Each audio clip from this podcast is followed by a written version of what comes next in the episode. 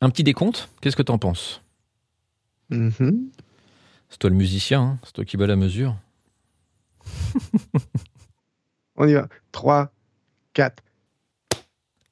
On va le refaire parce que je crois qu'on n'était pas synchro.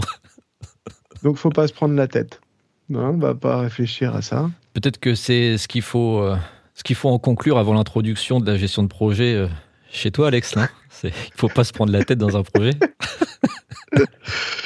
Ouais, ouais, c'est vrai. hein, parce que sinon, on n'a pas fini de, de ne jamais rien faire. On n'a pas fini de jamais rien faire. Mon invité aujourd'hui est Alex Tassel. Alex Tassel, trompettiste, bugliste, compositeur de jazz, mais pas que. Il est dans l'électro aussi, la soul, le hip-hop. Il a des dizaines d'albums en lead ou en side à son actif. On l'a vu régulièrement en tournée auprès de gens comme Manu Katché, André Manoukian.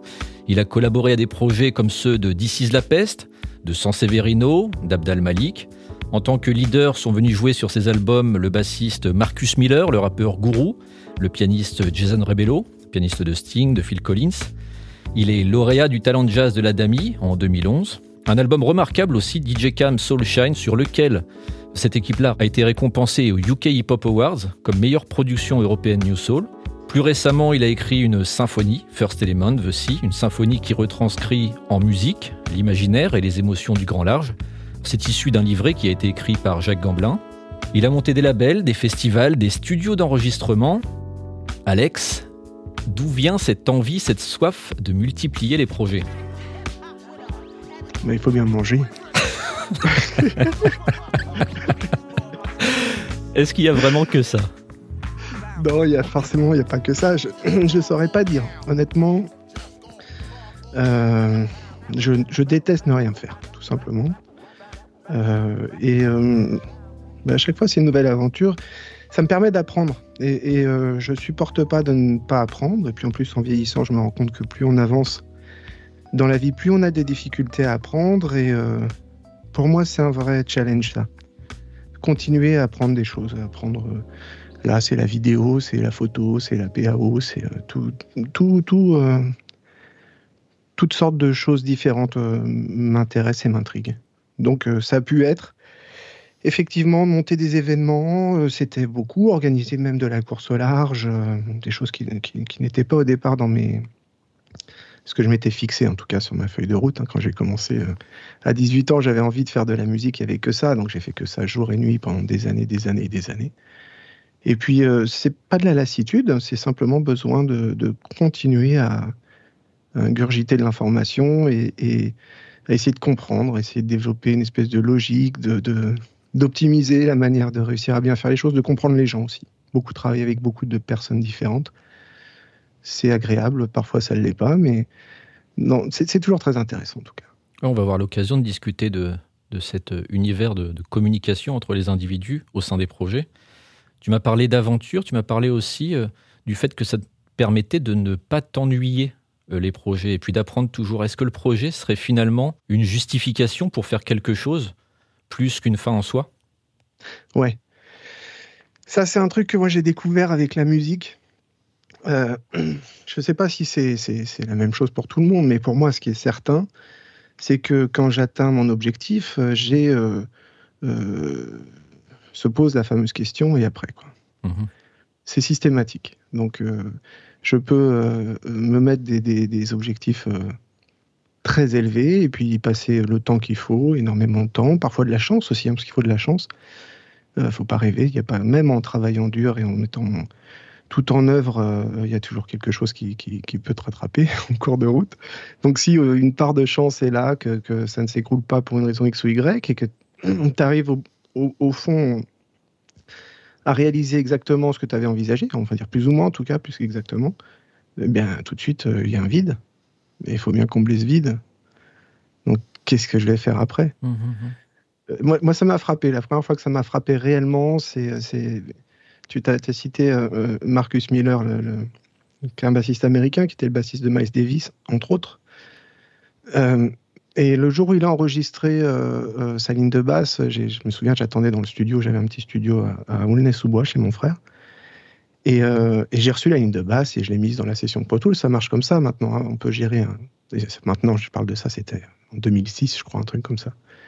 Donc ça fait très longtemps que ça marche comme ça. Les gens enregistrent à la maison, s'envoient. Euh, donc on peut monter complètement son projet comme ça. Je reçois enfin cette ligne de base de ce bassiste que je vénère, hein, que je respecte au plus haut point.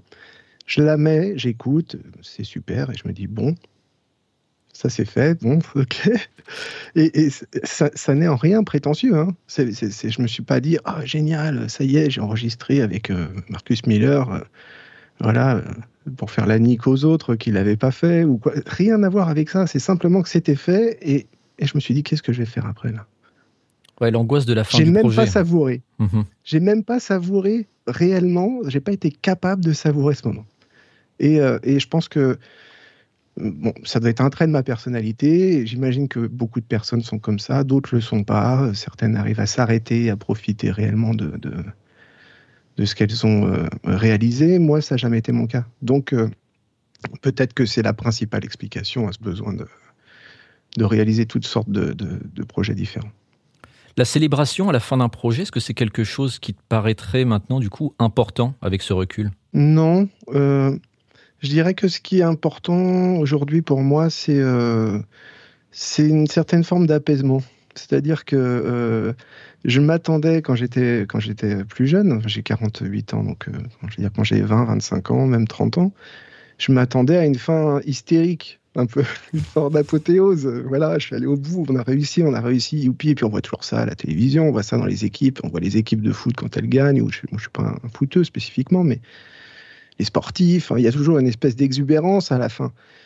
Euh, moi, j'ai toujours euh, jamais compris comment euh, j'arrivais pas à, avoir cette exubérance. Et aujourd'hui, en réalité, quand j'arrive au bout d'un projet, j'aspire à un moment de paix plus qu'à une exubérance. Mmh, d'accord. Je respire, je me pose et j'ai l'impression que dans ce processus, alors là on fait de la psychanalyse plus que, plus que de parler de projet en réalité, c'est assez drôle, mais dans ce processus, ça me permet de euh, d'atteindre un état, une certaine sérénité pendant une durée X, hein, qui n'est jamais très très longue, et de me dire voilà, ça y est, j'ai réussi à mettre ce truc en place, je suis allé au bout de ce projet, quel qu'il soit, parce qu'il y en a eu, y en a eu beaucoup et des très différents, donc qui impliquent plein de, de, domaines, d'activités différentes et de, et de, corps de métiers différents et de personnalités différentes. Et ben à chaque fois que je suis arrivé à la fin, ben, j'étais pas déçu, j'étais content, mais j'étais pas non plus euh, dans une explosion euh, totale euh, et absolue de joie. Mais par contre, je me rends compte que le temps passant, j'arrive à quelque chose de plus, oui, de plus serein. C'est-à-dire qu'une fois que,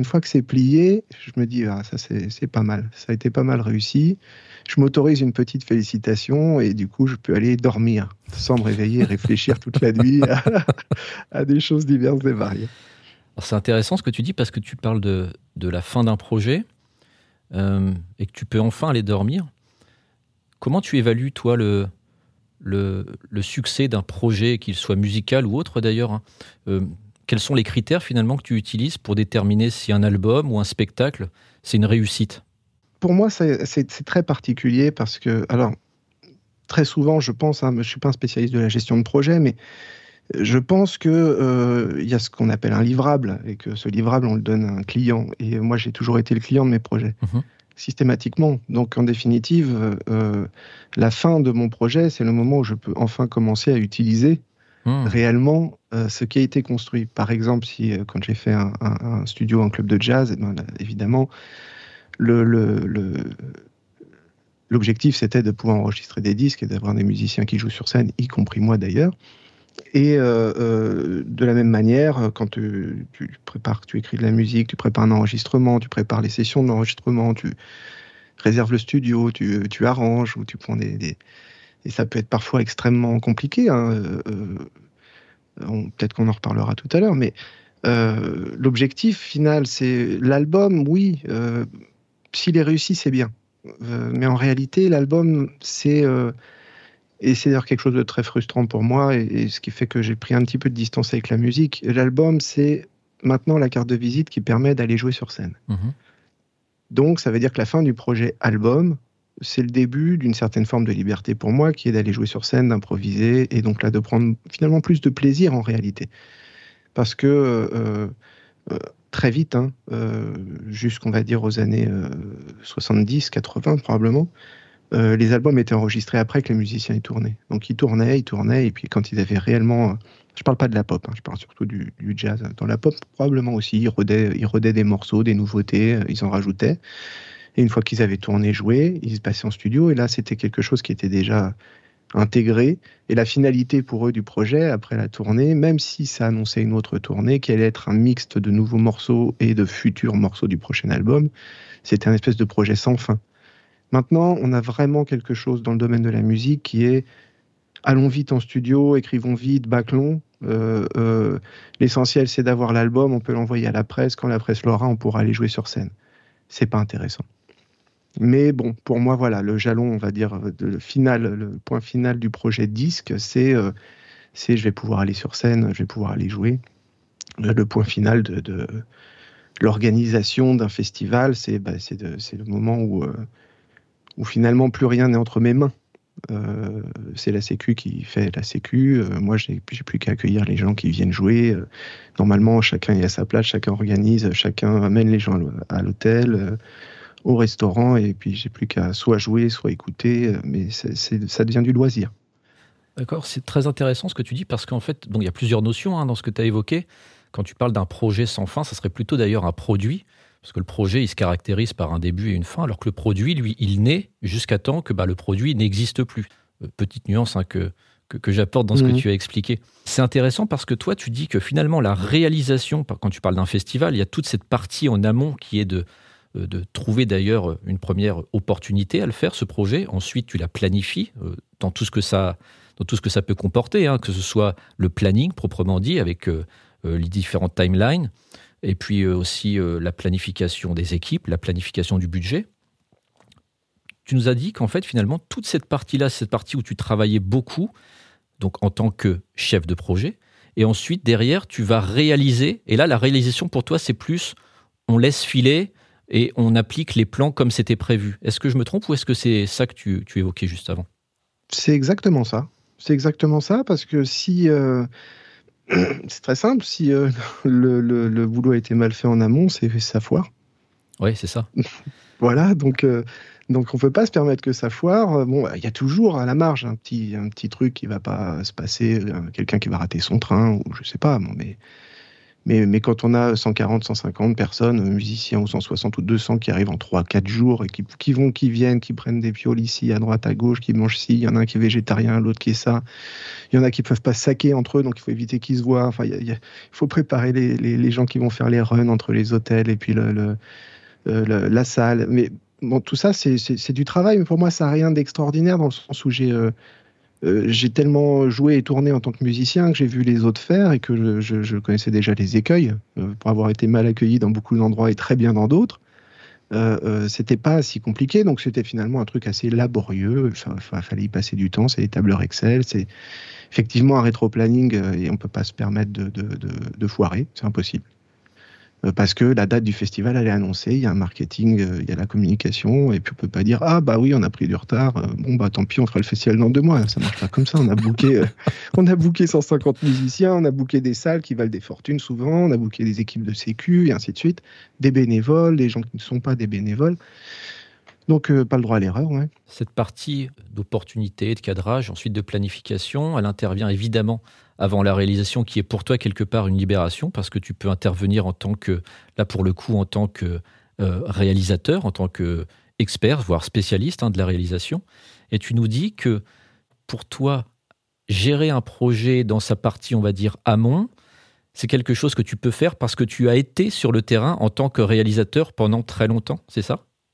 C'est impératif ça je pense que c'est impératif et je pense aussi que quand on gère, parce que j'ai eu l'occasion de, gérer des projets différents, hein, alors bon, dans la voile, mais j'ai fait, fait de la voile, j'en fais moins maintenant, mais j'en ai fait quand même pas mal. Euh, mais par exemple, quand on a construit le studio, euh, je ne pouvais pas me permettre de, de, Les studios, on en a construit plusieurs en l'occurrence je ne pouvais pas me permettre de ne pas euh, passer mon temps sur le chantier, de ne pas regarder, écouter ce que disait ben, le plaquiste, l'électricien, etc., de vérifier. Il y a des, notions d'acoustique qui sont très importantes à, respecter pour éviter d'avoir des problèmes avec le voisinage, pour que, dans un sens comme dans l'autre d'ailleurs. Hein. donc, euh, il y a aussi un énorme travail de préparation en amont. Ensuite, il faut avoir une notion de pédagogie, on va dire, avec ben, un, artisan qui vient, qui est un plaquiste, à qui on va demander de faire un truc qu'il n'avait jamais fait avant, avec six couches de placo, en, en les unes derrière les autres, de la haine de roche de tendre, et ainsi de suite, ainsi de suite. Il faut que ce soit autoporteur, donc il y a des calculs de charge. Donc tout ce boulot-là doit être fait en amont et quand on va l'expliquer, il faut aussi comprendre la problématique du, de l'artisan qui est là sur le chantier et discuter avec lui et voir comment on va arriver à respecter le cahier des charges et, on est obligé de mettre les mains dans le cambouis. Et pour réussir euh, euh, avec parfois un artisan, et Dieu sait que là je peux en parler librement parce que celui auquel je pense est devenu un, ami à moi, euh, c'était vraiment une tête de l'art. Donc il a été passionné. Il a été passionné par cette aventure, la première et la deuxième. Il n'avait jamais fait ça, alors qu'il a fait plein de pioles d'hôtel, des baraques. En veux-tu, en voilà. Un excellent menuisier et plaquiste. Et là, ça l'a passionné, mais ça l'a passionné parce que je suis allé le voir, parce que je lui ai demandé comment, parce que je, l'ai, évidemment, je l'ai impliqué dans le projet. Mmh, mmh. Si je l'avais pas fait, euh, euh, je pense que ça aurait été beaucoup, beaucoup plus compliqué c'est toujours difficile d'arriver, de donner des ordres à des gens sans, qu'on essaye de comprendre une seconde ce qu'ils sont en train de faire. Alors là, tu nous parles du moment de la réalisation. Cette réalisation où tu penses qu'il faut avoir été un réalisateur dans le passé pour être un bon chef de projet. Ça, c'est ce que j'ai compris de ce que tu me disais avant. Il y a plein de choses hein, dans ce que tu dis. Il y a la constitution de l'équipe, il y a ces choses-là. Mais si on est encore sur cette phase juste avant la réalisation et juste même avant la planification de l'équipe, comment tu identifies l'intérêt pour un sujet? Comment tu vois l'opportunité de monter quelque chose, toi? Parce que tu nous parles de festival, tu nous parles de d'albums, tu nous parles euh, de régates, tu nous parles de studio d'enregistrement. Comment toi tu as vu l'opportunité de monter ces projets-là? C'est variable. Euh, euh, bah, déjà j'ai toujours envie de faire quelque chose, comme je le disais tout à l'heure. Et ensuite, ben, je pense que c'est les univers qui se croisent, euh, ça, marche bien. C'est-à-dire que la musique dans un festival, par exemple, euh, c'est très bien, ça attire des aficionados, mais pas forcément, euh, voilà, des gens qui passeraient par là, qui, du coup seraient susceptibles de, découvrir une musique nouvelle. Moi, ça, c'est quelque chose qui m'a toujours intéressé, d'essayer d'amener la musique à un endroit où on ne l'attendait pas forcément. Donc, et, donc, de fait, par exemple, à l'époque où j'ai travaillé un peu avec le milieu de la voile, euh, c'était intéressant de, faire ce mélange entre la voile euh, et la musique, et entre d'ailleurs les musiciens et les skippers, parce que des skippers de, de, très haut niveau, hein, les meilleurs skippers euh, que, cette planète porte, en gros, sont très souvent des gens qui partent exclusivement avec de la musique. La seule chose qu'ils amènent, ils n'ont pas trop le temps de bouquiner, puis les bouquins ça pèse lourd, ils sont sur des bateaux, ils n'ont pas le droit de mettre du poids. Donc, bon, peut-être qu'il y en a qui prennent une tablette de lecture, mais ils n'ont pas vraiment le temps non plus en réalité, je pense qu'un des, des, seuls trucs auxquels ils, arrivent à s'accrocher, c'est euh, euh, la musique. Donc c'est quelque chose de très important pour eux. Et donc on a eu beaucoup, beaucoup de conversations très intéressantes. Et d'ailleurs, eux, c'est des, gestionnaires de projets complètement invraisemblables. C'est des sportifs de très haut niveau, mais ils ont à gérer des, équipes, ils ont à gérer des, problématiques technologiques euh, d'ingénieurs. Ils sont très souvent ingénieurs, d'ailleurs. Il y a beaucoup, beaucoup d'ingénieurs dans, le monde de la voile. Euh, et, donc c'est pareil, ils ont, ils ont euh, je pense, et ça fait partie des professions. Il y a certaines professions comme ça où, je pense qu'on est obligé de un peu contraint de tout faire à la fois. si on, en tout cas, si on est vraiment investi et qu'on veut échapper à une certaine forme de lien hiérarchique avec des, soit des personnes, soit des, boîtes, soit des managers, soit des tourneurs, soit des grosses maisons de disques, eh ben, qu'est-ce que ça veut dire? Ça veut dire il faut que je monte mon label, il faut que je, trouve un distributeur, il faut que je produise mes disques moi-même, voire que je fabrique mon studio d'enregistrement, que j'appelle les musiciens, que je découvre comment on va faire le graphisme, comment on va gérer la, chaîne en fait de A jusqu'à Z pour réussir à obtenir l'autonomie. Mais parce que pour revenir à ce que tu disais tout à l'heure, euh, dans le cas qui est le mien, le, projet c'est ma vie. Hmm c'est pour ça que je parlais de projets qui ne s'arrêtent jamais, et comme je parlais de ça en parlant des, artistes de, pop. Mais euh, oui, quand on fait de la musique et que de la musique, je pense que c'est un projet qui est interminable. Donc oui, du coup, c'est le produit, c'est la vie de l'artiste en question. Ouais, qui est jalonné de projets à l'intérieur. Tu nous parlais de la voile, alors peut-être que tu vas pouvoir euh, nous mentionner les, noms avec qui tu as, tu as travaillé, avec qui tu as partagé peut-être même des régates. Et ça me fait, ça me fait penser justement à essayer de comprendre quel, quel, lien tu verrais, toi, entre la préparation d'une régate et la préparation d'un album ou d'un concert, par exemple Oui, bah, euh, de, euh, dans, les, dans les, les, les, skippers dont je suis, euh, je suis très proche, il y a Thomas Coville, qui est le skipper de Sodebo, qui, qui navigue en ultime, et il y a, il a Sidney Gavinier, qui, navigue moins maintenant, mais qui est un des très très grands marins aussi français qui a gagné la Volvo Ocean Race entre autres, euh, qui a fait beaucoup d'ultimes, beaucoup de mode 70, qui a énormément de records. Et euh, euh, le, point commun, c'est le même, c'est, on ne fait pas les choses tout seul.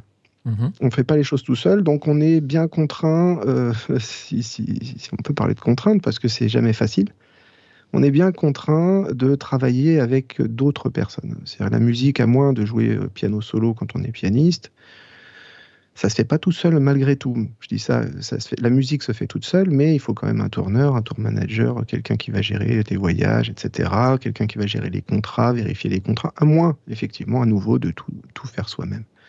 Et moi, j'ai jamais, ou très rarement joué en solo, euh, donc euh, il faut toujours euh, composer avec, avec les autres musiciens, pour commencer. Avant de parler du reste de l'entourage, qui qui peut être pléthorique. Hein. Euh, si, c'est un agent, après, il peut y avoir effectivement un tour manager, quelqu'un qui vient sur la route, celui qui conduit le bus, l'ingénieur du son, l'ingénieur du son des retours, quelqu'un qui s'occupe des lumières. Et ça finit par faire une jolie petite équipe. Quand on est quatre, on peut se retrouver à 20. Même avec un groupe de jazz. Alors bon, c'est rare.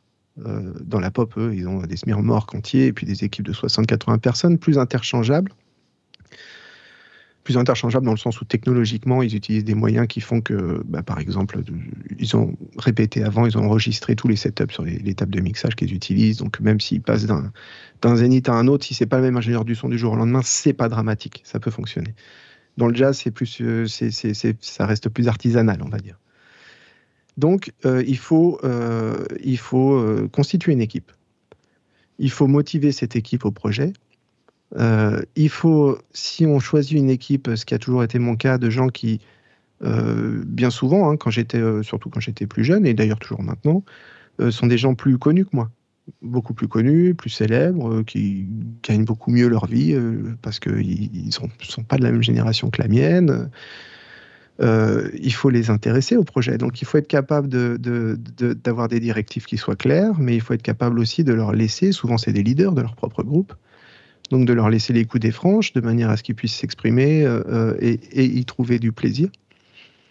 Donc euh, ça c'est l'aspect l'aspect humain hein, dans, le, domaine de la musique, c'est quelque chose d'assez complexe parce qu'après on passe des milliers d'heures ensemble à l'hôtel, dans, dans, le train, dans le bus, dans l'avion. Justement, comment tu sélectionnes les membres de ton équipe? Moi, j'ai toujours été, euh, j'ai toujours été un affectif. Donc, euh, euh, j'ai assez rarement choisi par opportunisme. j'ai eu la chance. Moi, j'ai eu la chance de rencontrer beaucoup de musiciens, de tourner dans, dans, à peu près sur toute la planète, donc de rencontrer beaucoup de musiciens, de passer du temps avec eux, parfois dans des festivals où je suis resté deux trois jours, aller faire le bœuf. Euh, déjeuner, dîner, euh, et puis euh, finalement des affinités se sont créées comme ça, et puis et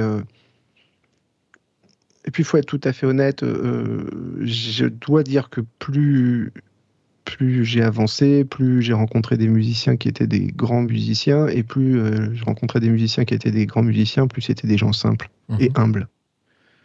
Et donc finalement très simple d'approche, sans aucune complexité, donc qui avaient tout à fait compris le métier qui est le nôtre, à savoir que on peut être le leader de son groupe, auquel cas euh, on dirige le groupe, mais on peut être aussi le sideman de quelqu'un d'autre, auquel cas on se met au service de cette personne et de sa musique. Tiens, est-ce que tu peux nous expliquer comment ça se passe dans le jazz? Comment on constitue une équipe? Qu'est-ce que ça veut dire leader? Qu'est-ce que c'est être euh, sideman?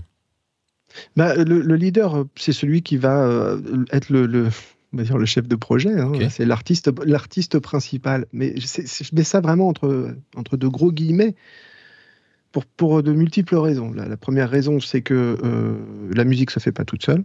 Donc euh, tout seul, plus exactement. Donc euh, si, tu décides d'être l'artiste principal et que les autres musiciens ont décidé que c'était pas toi l'artiste principal, ils vont jouer ensemble et toi, toi tu joueras tout seul devant et personne t'écoutera. Ça donnera pas quatre ou cinq musiciens qui jouent ensemble. Donc ça sera pas de la bonne musique.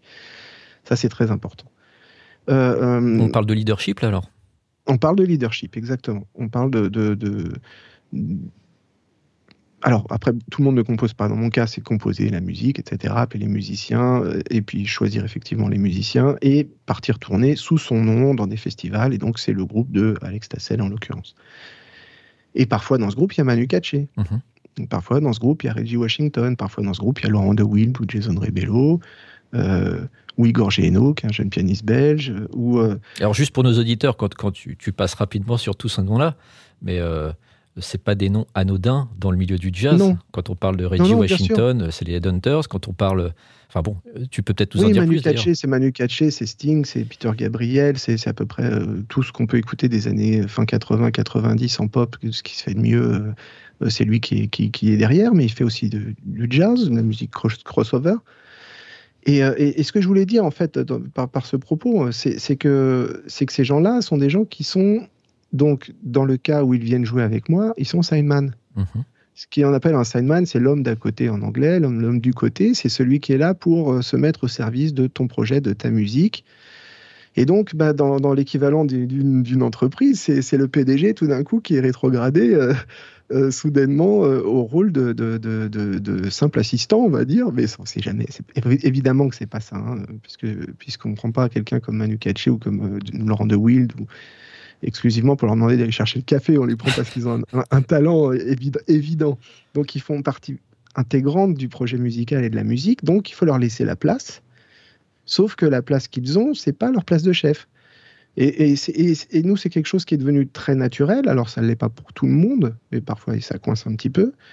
Mais comme je le disais tout à l'heure, plus les musiciens évoluent dans leur carrière, plus ils sont prêts à faire ça et plus ils aiment faire ça. Donc, c'est comme ça que ben, je peux me retrouver, je sais pas, je sais pas par exemple, une dernière idée qui me vient en tête, c'est le festival de jazz de Dinan, où le samedi on jouait avec mon groupe, avec, euh, avec Manu Katché euh, la batterie, euh, justement bah, toute l'équipe dont on parlait tout à l'heure, et le lendemain je jouais dans le groupe de Manu.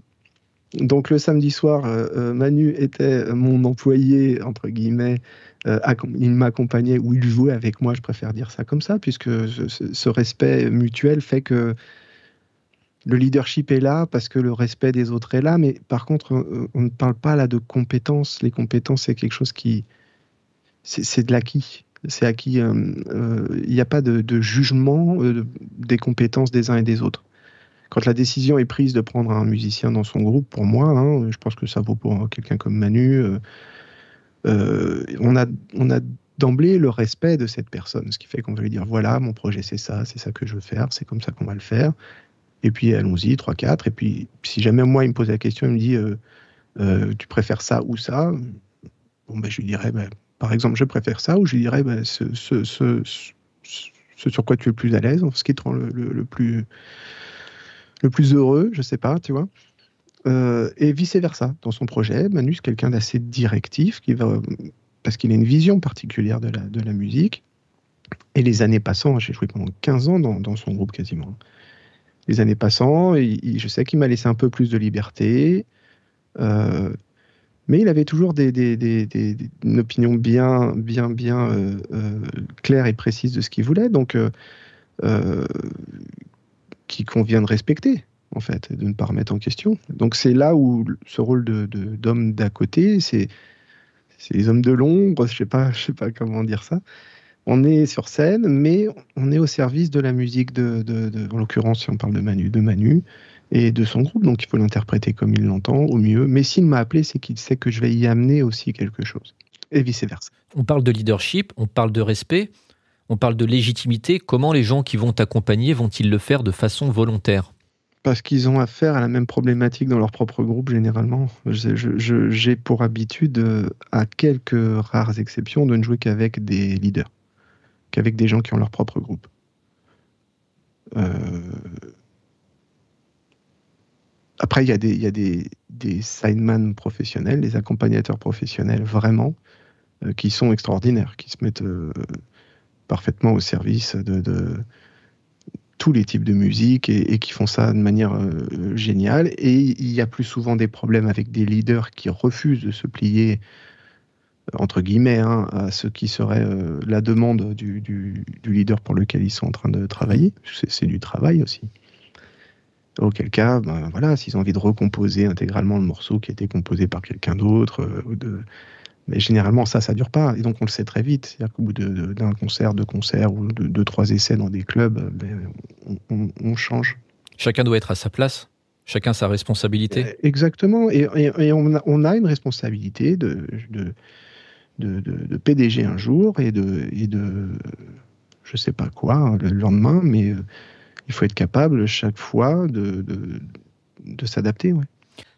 Et comment ça se comment ça se matérialise? Parce que est-ce que c'est un problème à gérer un moment? Et par exemple tu dois dire à Manu Katché ou je sais pas moi à Reggie Washington bah écoute je préfère que tu fasses comme ça comme ça ou alors tu vas prendre euh, ton solo à ce moment-là. Euh, est-ce que ça se manifeste de cette façon-là ou est-ce que c'est d'une autre façon que ça se manifeste cette ce, ce, ce leadership au sein du projet?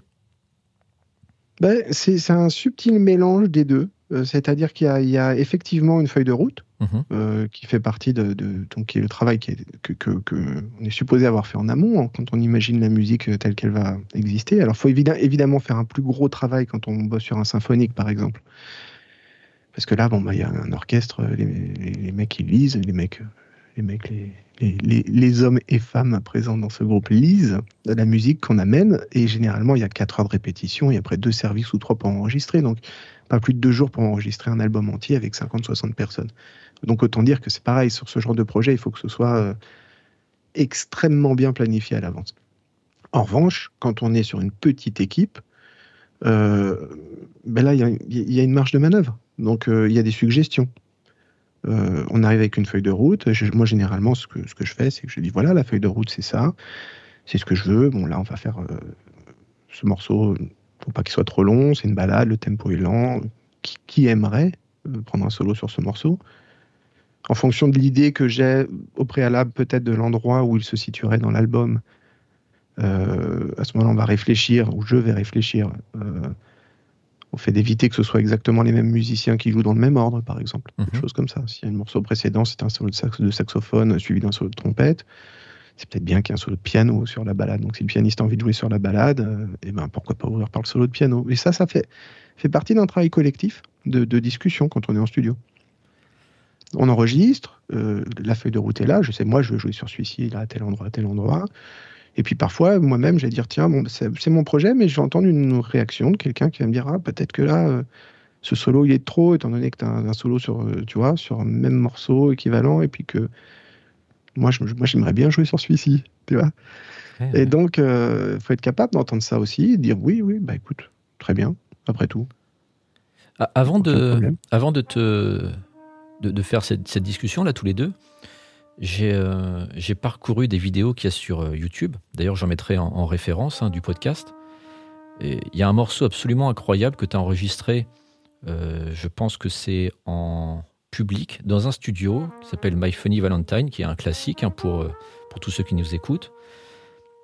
Et quand on regarde cette vidéo, en essayant de comprendre le rôle de chacun, le rôle du leader, la sensibilité amenée par chacun, et aussi le travail de sideman et de leader, je pense qu'on on a une bonne vision de tout ce que tu viens de nous expliquer, avec des gens qui sont attentifs à ce que le leader est en train de dérouler, pour savoir comment, euh, en tant qu'experts, eux, ils peuvent amener quelque chose et comment te soutenir. Est-ce que tu peux m'en parler un petit peu, par exemple, de cet enregistrement?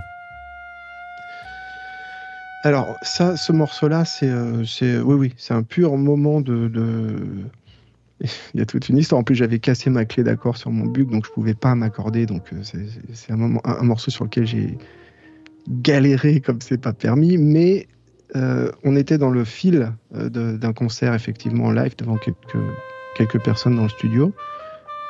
Et j'ai commencé à jouer ce morceau et, et ça s'est fait, tout s'est fait complètement naturellement, tout s'est imbriqué. C'était même pas réellement au programme. Ça s'est imbriqué comme ça, c'est parti. Et puis là, on parle d'une équipe de gens qui sont euh, tellement euh, proches euh, que la question ne se pose même pas de savoir qui est aux commandes ou oui, tout, tout, tout, se déroule absolument naturellement et tout le monde est à l'écoute et, on, s'éloigne aussi tellement du texte, tellement des harmonies qui sont écrites que on, réécrit tout ensemble.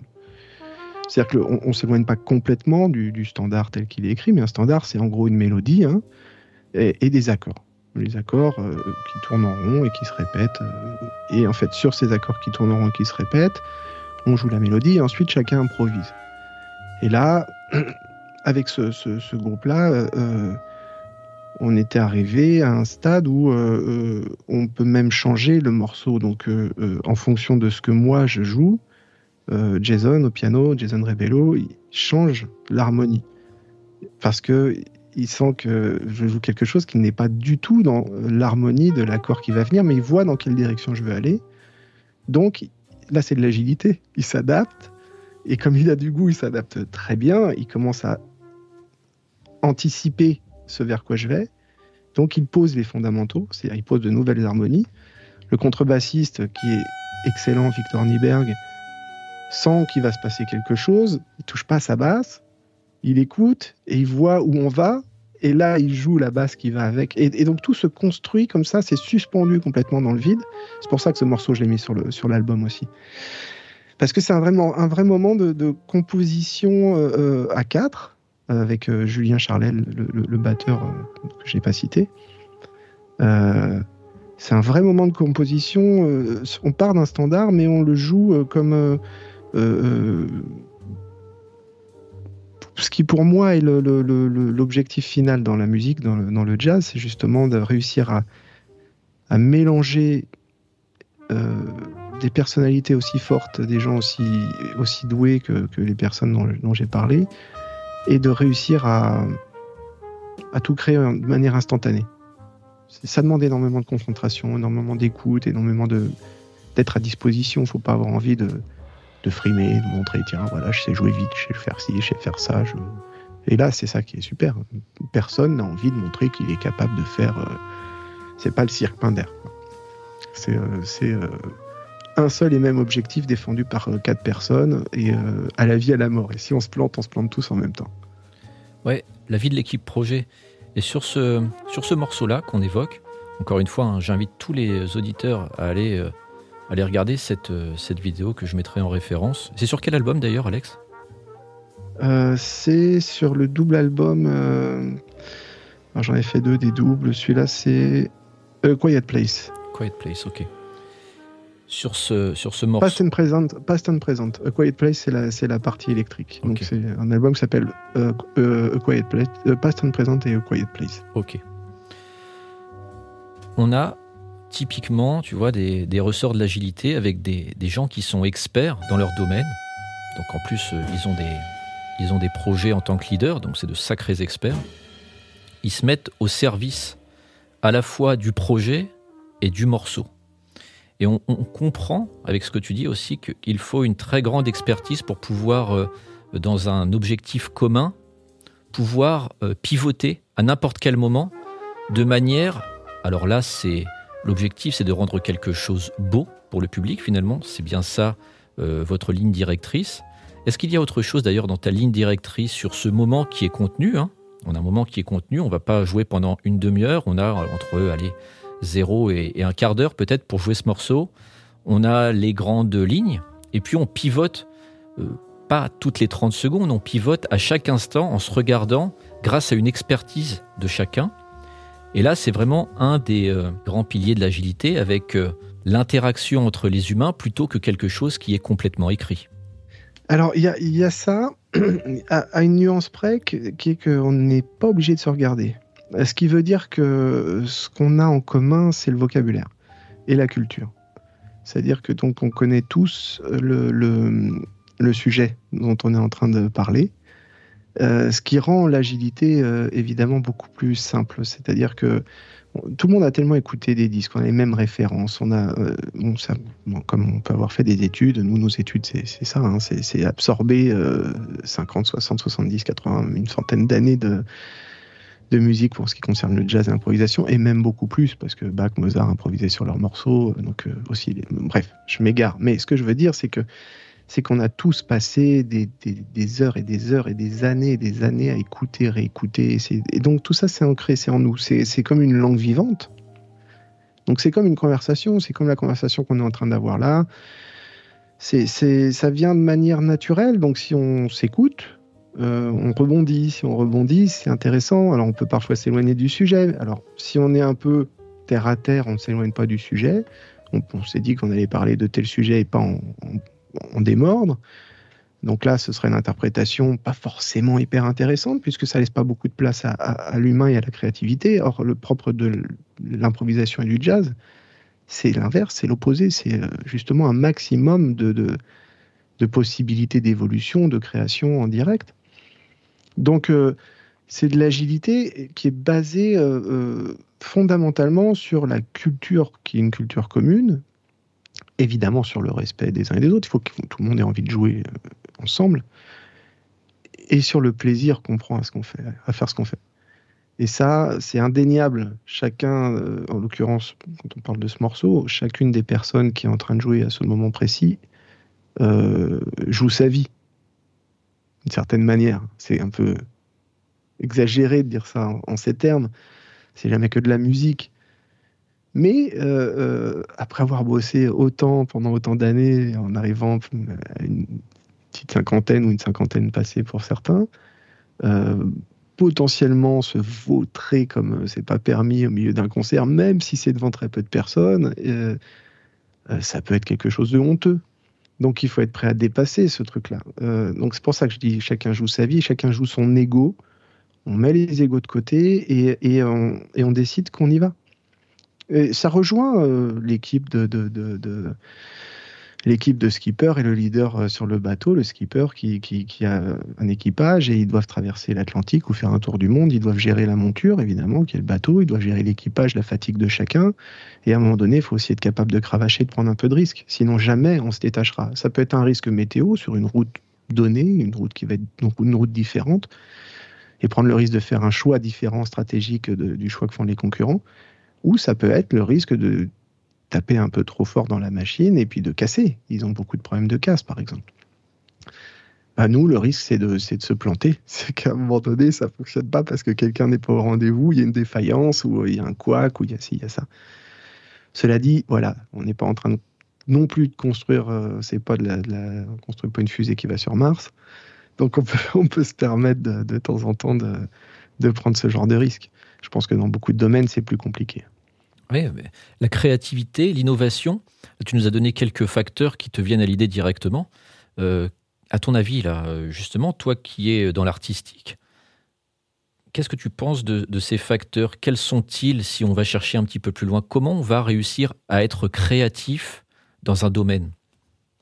C'est la grande, grande question. Euh, moi, je ne vois que, euh, que effectivement, d'avoir ingurgité, ingurgité, ingurgité des données, des données, des données, des, informations, donc appris, étudié, pour mieux les oublier. Ok.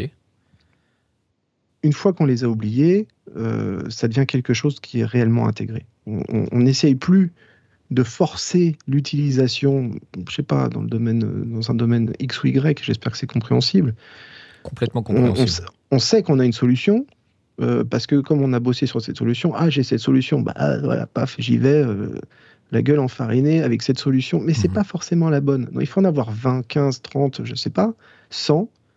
Euh, dans le cas de l'improvisation, c'est un vrai digicode. Hein. C'est un nombre absolument incalculable de, possibilités sur un seul accord.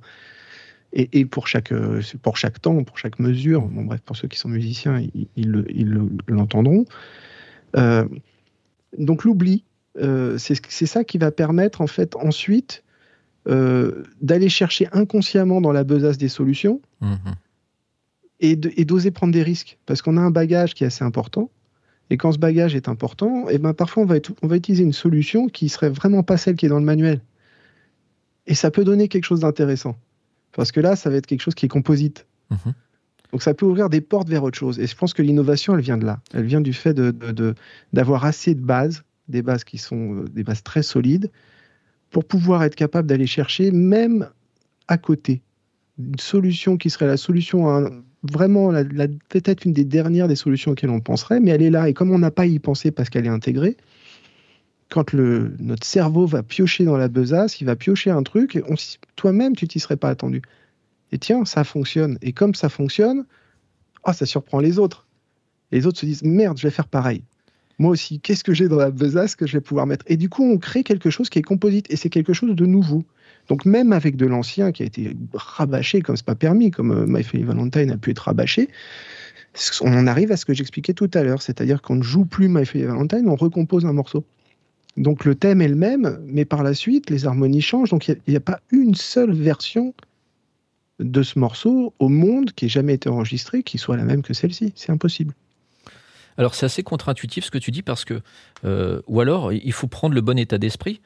On parle d'innovation avec des gens qui sont experts dans un domaine, qui ont appris un langage, alors ça peut être un langage scientifique, technique ou musical, et donc ils le connaissent par cœur. On a l'impression qu'ils vont plutôt enchaîner toujours les mêmes étapes, les mêmes processus, les mêmes choses. Est-ce qu'il y a un trait, un caractère qui permet de sortir de cette condition-là, ou des exercices, à ton avis, ou dans la musique, qu'est-ce que tu as vu qui pouvait marcher euh, ah oui. pour cette innovation? C'est pour ça que je parlais de l'oubli, c'est pour ça que je disais qu'il faut apprendre et oublier, parce que euh, la récurrence dans la musique. Et je pense que d'ailleurs, euh, en réalité, dans n'importe quel métier, pour un être humain normalement constitué, la récurrence au quotidien, le fait de rabâcher, répéter exactement la même chose de la même manière, c'est quelque chose de profondément dépressiogène. si on n'a pas un terrain de jeu qui est un peu plus large que celui qui est voilà plus on a un cadre qui est large et plus on a des c'est pour ça qu'au tout début de notre discussion je disais que moi j'apprends tous les jours et je continuerai à apprendre jusqu'à ce que je crève. C'est aussi simple que ça, je le sais. Parce que pour moi, j'apprends des choses et ça me permet de les utiliser à droite, à gauche. Il y a toujours un moment où je peux utiliser un truc que j'ai appris, quel qu'il soit. Ça vaut dans la musique, ça vaut euh, ailleurs. Ce qui fait que, oui, c'est contre-intuitif parce que euh, c'est vrai que c'est facile d'arriver dans un concert et de dire tiens, bah, typiquement, euh, les premières tournées de Manu Katché, il y avait certains morceaux, j'avais huit mesures pour improviser. J'aurais pu improviser de la même manière les huit mesures chaque jour, une fois que j'avais trouvé le truc qui faisait que le public était content, par exemple, ou que Manu était content, et puis, et puis me dire, bon, ben voilà. Ça m'a amené, cette histoire, euh, dans des tréfonds émotionnels.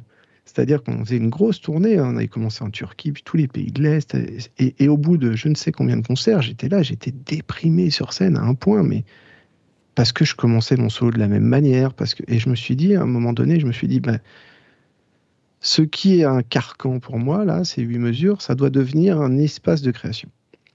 Parce que j'ai beaucoup. C'est d'ailleurs, je, dois ça aussi à Manu avec sa, façon bien à lui de, cadrer les choses et de dire ce sera comme ça, on n'en démordra pas.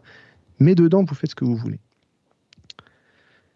Eh ben, je lui dois euh, d'avoir réussi je, lui dois, avec ces huit mesures, à Manu, d'avoir euh, sauté ce pas, de me dire voilà, je vais commencer d'une façon différente chaque jour, je vais me surprendre chaque jour.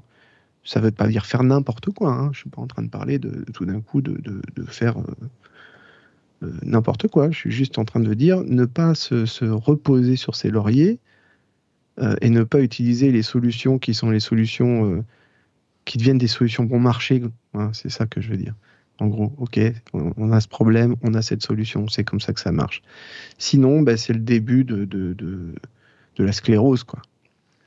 Et comment tu fais pour te renouveler alors dans ce cas-là? Comment tu, tu, as fait Comment tu t'es forcé à innover? Comment tu as travaillé ce, ce, cette, euh, cet état d'esprit? Bah dans, dans, mon cas, c'est simple, hein, parce qu'encore une fois, on parle de musique, donc euh, c'est simplement de me dire, je vais prendre le projet, le problème par un autre bout. C'est tout. Voilà comment, naturellement, dès le début sur ce morceau, je commençais mon solo. Euh, je vais faire l'opposé. Je vais m'y prendre complètement différemment. Donc, euh, j'ai tout essayé. Au lieu de commencer vite, je commence lentement. Au lieu de commencer sur cette note-là, je, commence une seule note pendant huit mesures, ou je commence très très fort, très haut, et puis euh, où je j'ai tout essayé sur ces huit mesures, jusqu'au jour où j'ai arrêté de me poser la question de ce que je faisais sur ces huit mesures.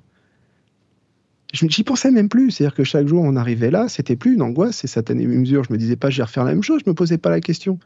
J'attendais le moment, le dernier moment, je l'attendais même pas, en fait. C'est ça que je veux dire. C'est-à-dire que le processus, il est très intéressant. C'est une espèce de, récurrence qui, est digne d'un rat de laboratoire. C'est-à-dire la même expérience et une inhibition qui naît. C'est très intéressant. C'est Laborie qui parle de ça euh, euh, magistralement. Ça a été repris dans un film qui s'appelle Mon oncle d'Amérique. C'est passionnant sur l'inhibition. Et j'étais dans un état d'inhibition, ce qui m'a poussé justement à me mettre à chercher la solution dans le cadre qui m'était imposé pour continuer à m'éclater, pour continuer à être créatif, pour essayer de trouver quelque chose pour progresser, pour avancer. Et donc, eh ben, au début, j'y pensais. Au début, je me disais, non, là, aujourd'hui, tu commenceras pas comme ça, tu feras différemment. Et puis, tu attends le dernier moment avant d'y penser. Et tu t'interdis de te dire comment je vais faire. Et ça, parce que tu es en train de jouer le thème. Bon, le thème, tu le connais. Rac, tu écoutes vite fait. Enfin, tout, tout va très vite. Hein. Et puis arrive ce moment où tu dois commencer ton solo. Et, souvent, c'est 30 secondes, une minute avant, tu es déjà en train de te dire, je vais commencer sur un aigu, machin. si tu penses, c'est foutu. Mais il y a un moment, il faut y penser. Pendant un certain temps, tu y penses et tu te dis je vais faire ça, je vais faire ça, je vais faire ça, je vais faire ça, jusqu'au moment où tu penses plus à rien. Et à ce moment-là, tu arrives totalement détendu sur ces fameuses huit mesures qui t'ont emmerdé comme c'est pas permis parce que c'est toi qui te mettais cette pression terrible. Et, euh, et, puis parce que tu as appris entre temps, hein. c'est de l'apprentissage, c'est apprendre à se connaître. Et encore une fois, c'est apprendre à jamais fermer les yeux sur une autre possibilité et à ne jamais se satisfaire de quelque chose qui euh, serait euh, quelque chose d'acquis, voilà, ça y est, j'ai trouvé la solution, c'est comme ça que je vais faire, maintenant je vais faire comme ça tous les jours. Sinon, on a un tableur Excel et puis on met la petite case dans le petit machin et on s'intéresse plus ni à l'humain, ni à ce qu'on en a demandé. On sait plus pourquoi on bosse, on sait plus pourquoi on fait les choses. Du coup, on se fait plus plaisir non plus, on s'éclate plus. Ça, plus rien n'a de sens, en fait. Et je pense que ça, ça nous en apprend beaucoup sur la société dans laquelle on vit actuellement, sur le monde du travail actuellement.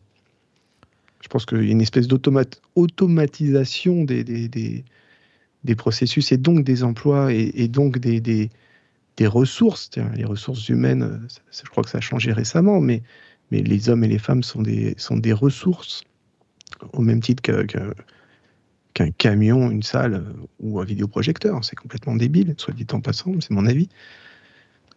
non, euh, c'est des, des êtres humains.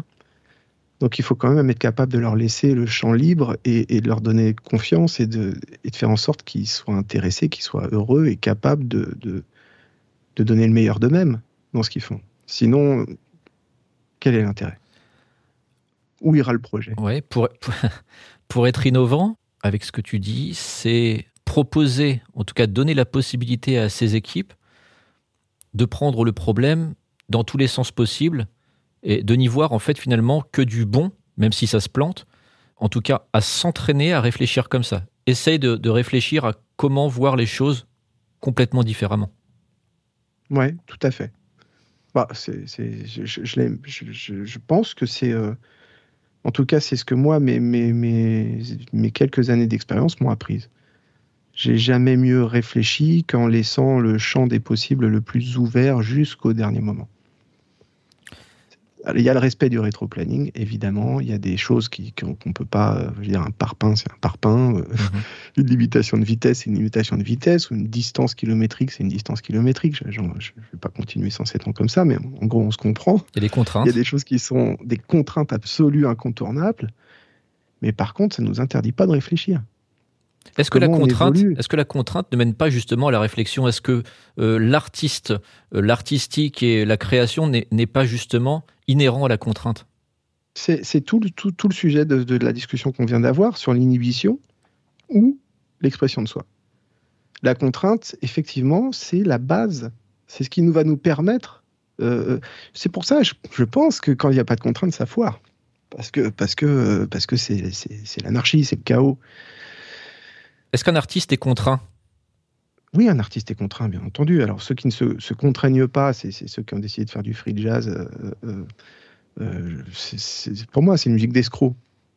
Les gens qui adorent ça. Mais pour moi, c'est des gros escrocs. Mais c'est vrai, ils ont refusé.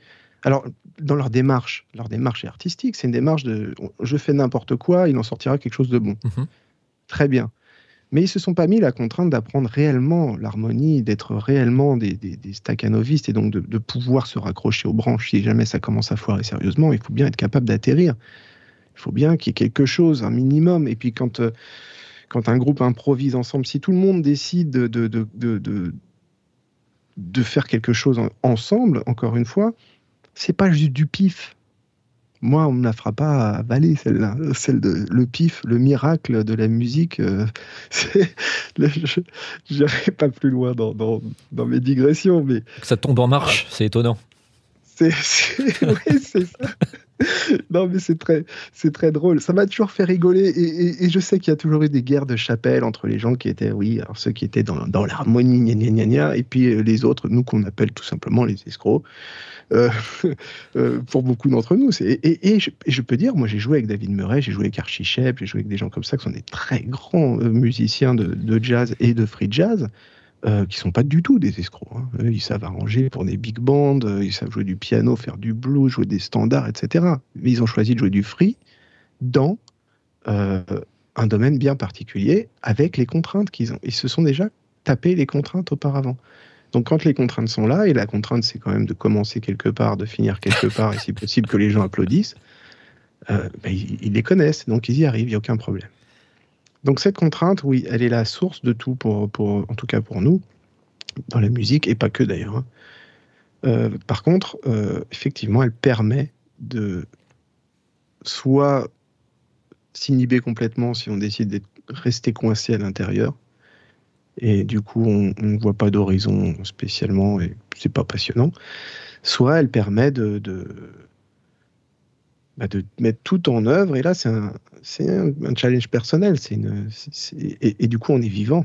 On est vivant, on a essayé de, de tourner le truc dans tous les sens. Contrainte euh, entraîne potentiellement créativité et entraîne je vis de ce que tu es en train de me dire. Ouais. Ouais, c'est ça? Bien sûr. Ouais, c'est ça. Exactement. Ça, me faisait penser juste, euh, en raccrochant avec ce que tu as dit juste avant, on essaye d'avoir des experts qui apprennent pendant des années un langage ou une technique, ensuite ils la désapprennent pour se sentir libre et pouvoir pivoter quand ils veulent. Qu'est-ce que tu penses du fait d'amener un newbie, quelqu'un qui connaît absolument rien, qui va proposer un truc qui est complètement délirant? Est-ce que ça, ça peut être utile aussi? Parce que quelle est la différence? Évidemment qu'il y en a, hein, entre un expert qui a appris et qui désapprend et un newbie qui arrive et qui va dire n'importe quoi, mais qui est peut-être valable. Dans la musique, est-ce que c'est possible, par exemple? Euh, L'expert a, son, a dans, son, dans son subconscient euh, toutes les informations qu'il a engrangées. Donc, c'est-à-dire qu'il a une, il, peut arriver à avoir une attitude de newbie, euh, mais il aura les armes pour. L'idéal, évidemment, c'est de se permettre d'avoir. Mais ce dont on est en train de parler, c'est rien d'autre que euh, euh, quel est ce mot qui, que j'ai sur le bout de la langue quand on est gamin, on a une certaine forme de, innocence, naïveté? Oui, c'est ni la, oui, enfin, c'en est proche, ni de la naïveté ni de l'innocence réellement, mais euh, la joie de découvrir quelque chose et d'oser naturellement bah, y aller, balancer tout et n'importe quoi. À quoi ça sert de vieillir si ce n'est euh, avoir ingurgité euh, et, avoir mis dans sa besace euh, beaucoup d'informations et essayer de revenir à cet état de, de, je veux dire, de, de, hmm, ah, c'est dommage que je retrouve pas le mot. il reviendra. C'est l'âge. il reviendra. Cet état de, de, oui, d'une certaine forme d'innocence qui fait qu'on peut se permettre de, dire, de se comporter comme un newbie le ferait, mhm. Parce qu'au fond, euh, sans qu'on se rende compte, c'est quand même motivé par tout ce qu'on a dans la caboche. Je pense. Hein. Ok, je comprends. Donc il faut retrouver le naturel mhm. de, de, de, la jeunesse euh, et, l'insouciance. Voilà le mot que je cherchais. L'insouciance. L'insouciance face à la problématique. C'est-à-dire, on est insouciant. Ok, il y a un truc, on va te dire attention, roule pas trop vite, tu peux cartonner. Tu t'en fous quand tu as 18 ans, tu roules trop vite parce que tu es insouciant, tu es con. Mais il y a du bon dans l'insouciance. On ne se met pas la rate au courbouillon pour tout, on n'est pas anxieux en permanence, on ne bloque pas face à une problématique, face à. Donc, euh, retrouver cette, euh, insouciance euh, sur le tard, je veux dire, après, après 35, 40, 45 ans, si on a réussi à, avoir mis dans la besace beaucoup d'infos, ça c'est génial. Je pense que c'est là où on, on s'interdit plus grand chose en fait. On se dit tiens bah ah il y a un nouveau sujet, il faut plancher là-dessus. C'est quoi Ça m'intéresse. Bah ok, je, mets les mains dans le cambouis, j'y vais. Je vais regarder, puis c'est passionnant, c'est un autre monde, c'est un autre univers, donc je vais apprendre comment ça fonctionne, je vais faire de la littérature sur le sujet à, non plus pouvoir, jusqu'à comprendre, et puis après, euh, au fond, je pense que avec l'expérience, euh, et c'est rien d'autre que l'expérience, tout domaine confondu, on arrive à quelque chose. Il n'y a pas de raison de ne pas y arriver. Donc se mettre dans, de, dans, dans une espèce d'inconfort régulièrement, de manière à, à, pouvoir voir les choses sur un angle différent? Alors ça, j'y crois pas. Parce que ça, ça c'est un truc qui est très, euh, très, très utilisé, la zone de confort. Hein. Euh, on lit beaucoup, euh, il y a eu beaucoup de, de, gens qui en ont parlé de la zone de confort. C'est pas de l'inconfort, ça doit devenir quelque chose de, de, de jouissif. Okay. Euh, sinon, l'improvisation serait inconfortable.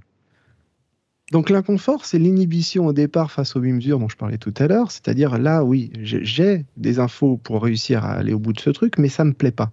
Donc ça, c'est inconfortable. Mais on est toujours en réalité dans la zone de confort. Quand on n'est plus dans la zone de confort, c'est quand on fait le grand saut dans le vide.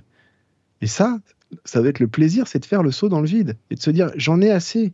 J'en ai assez dans, mais pas j'en ai pas j'en ai assez de la vie. Attention, je suis pas en train parce que là le saut dans le vide et j'en ai assez pour. Là tu te mets dans un inconfort certain. c'est ça. Non non non. Ce que je veux dire c'est j'en ai j'en ai assez dans la dans ou dans la caboche, j'ai assez d'expérience etc. Pour que ce ne soit pas justement quelque chose d'inconfortable, pour que ce soit quelque chose d'excitant, de se dire allez j'y vais, je prends le truc à bras le corps. Et c'est ce que beaucoup appellent sortir de sa zone de confort. Et moi je trouve ça tellement bizarre parce que justement, la zone de confort, c'est c'est un truc totalement inhibant, emmerdant. C'est le, même la même chose tous les jours. Ça tourne en boucle et on finit par ne plus rien savoir d'autre que euh, qu'est-ce qu'il y a dans ma zone de confort. Donc on devient quoi? Toi, on tu, devient... tu, définis presque la zone d'habitude de, de, comme la zone d'inconfort et en sortir exactement, et la jouissance. Exactement, absolument, parce que c'est la zone. Pour moi, c'est la zone où on nécrose. C'est la zone où on sclérose, c'est la zone où on commence à pourrir euh, doucement, à vieillir prématurément, à s'ennuyer, euh, à perdre confiance, parce que forcément, on n'est plus intéressé par le reste. On a trouvé notre zone de confort. Mais merde, pour moi, pardon, cette zone de confort, c'est ce qu'il y a de pire au monde.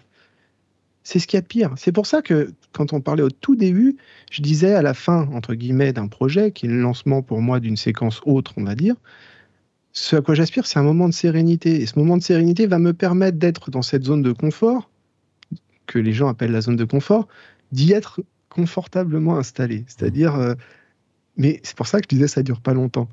Parce que quand je suis dans cette zone de confort, je me dis, je me permets de, me relâcher, de me détendre, de pas penser à autre chose. De, ça peut être des vacances, ça peut être euh, juste profiter du fait que enfin, j'ai réussi à faire quelque chose, ce projet est, au bout, on commence une autre phase, c'est quelque chose de positif. Mais j'aime pas rester euh, trop longtemps dans cette zone, parce que oui, cette zone de confort, pour moi, c'est euh, effectivement une zone de, de, qui peut vite se transformer en une cage. Tu nous as parlé de Laborie, alors évidemment aussi, hein, je mettrai les, le lien dans la description du podcast. Tu peux nous en dire un tout petit peu plus sur, euh, sur ces travaux de Laborie Ce serait un peu complexe, mais c'est un bouquin qu'il a écrit. Euh, je ne me souviens même plus du nom. C'est pas très long et c'est passionnant. Euh, et pourtant, j'ai lu X fois. C'est tellement passionnant que, je crois que c'est Alain René qui en a fait un, film avec deux par Dieu qui s'appelle Mon oncle d'Amérique. Il s'est basé sur des travaux sur les rats. Et il les met dans des situations justement d'inconfort des situations d'inhibition et, euh, et, et on, y découvre en fait euh, les réactions chimiques, le fonctionnement du cerveau, les, et, à, et, à, quel point justement l'inhibition euh, pourrit l'être humain, quoi, pourrit l'homme. À quel point il faut être capable de, de, de, réaliser, et c'est le parallèle dans le film Mon oncle d'Amérique, qui est peut-être plus fa facile à trouver, est, est, intéressant parce qu'ils du coup ils font le parallèle entre les expériences de laborie et euh, des situations de, de, vie euh, du type le, mec se fait un ulcère parce que ça va pas dans son boulot et, puis il, il, sépare de, sa femme et puis je sais pas quoi puis un autre a tel et tel problème. Ils ont des situations qui sont des, situations dans lesquelles ils se retrouvent inhibés coincés et la façon dont ils réagissent en réalité est, est intéressante. Ce sur quoi ça alerte c'est qu'il faut être capable de réaliser euh, quand et comment euh, faire en sorte, surtout quand on se retrouve dans un état d'inhibition, euh, parce que là, la chimie du cerveau change du tout au tout.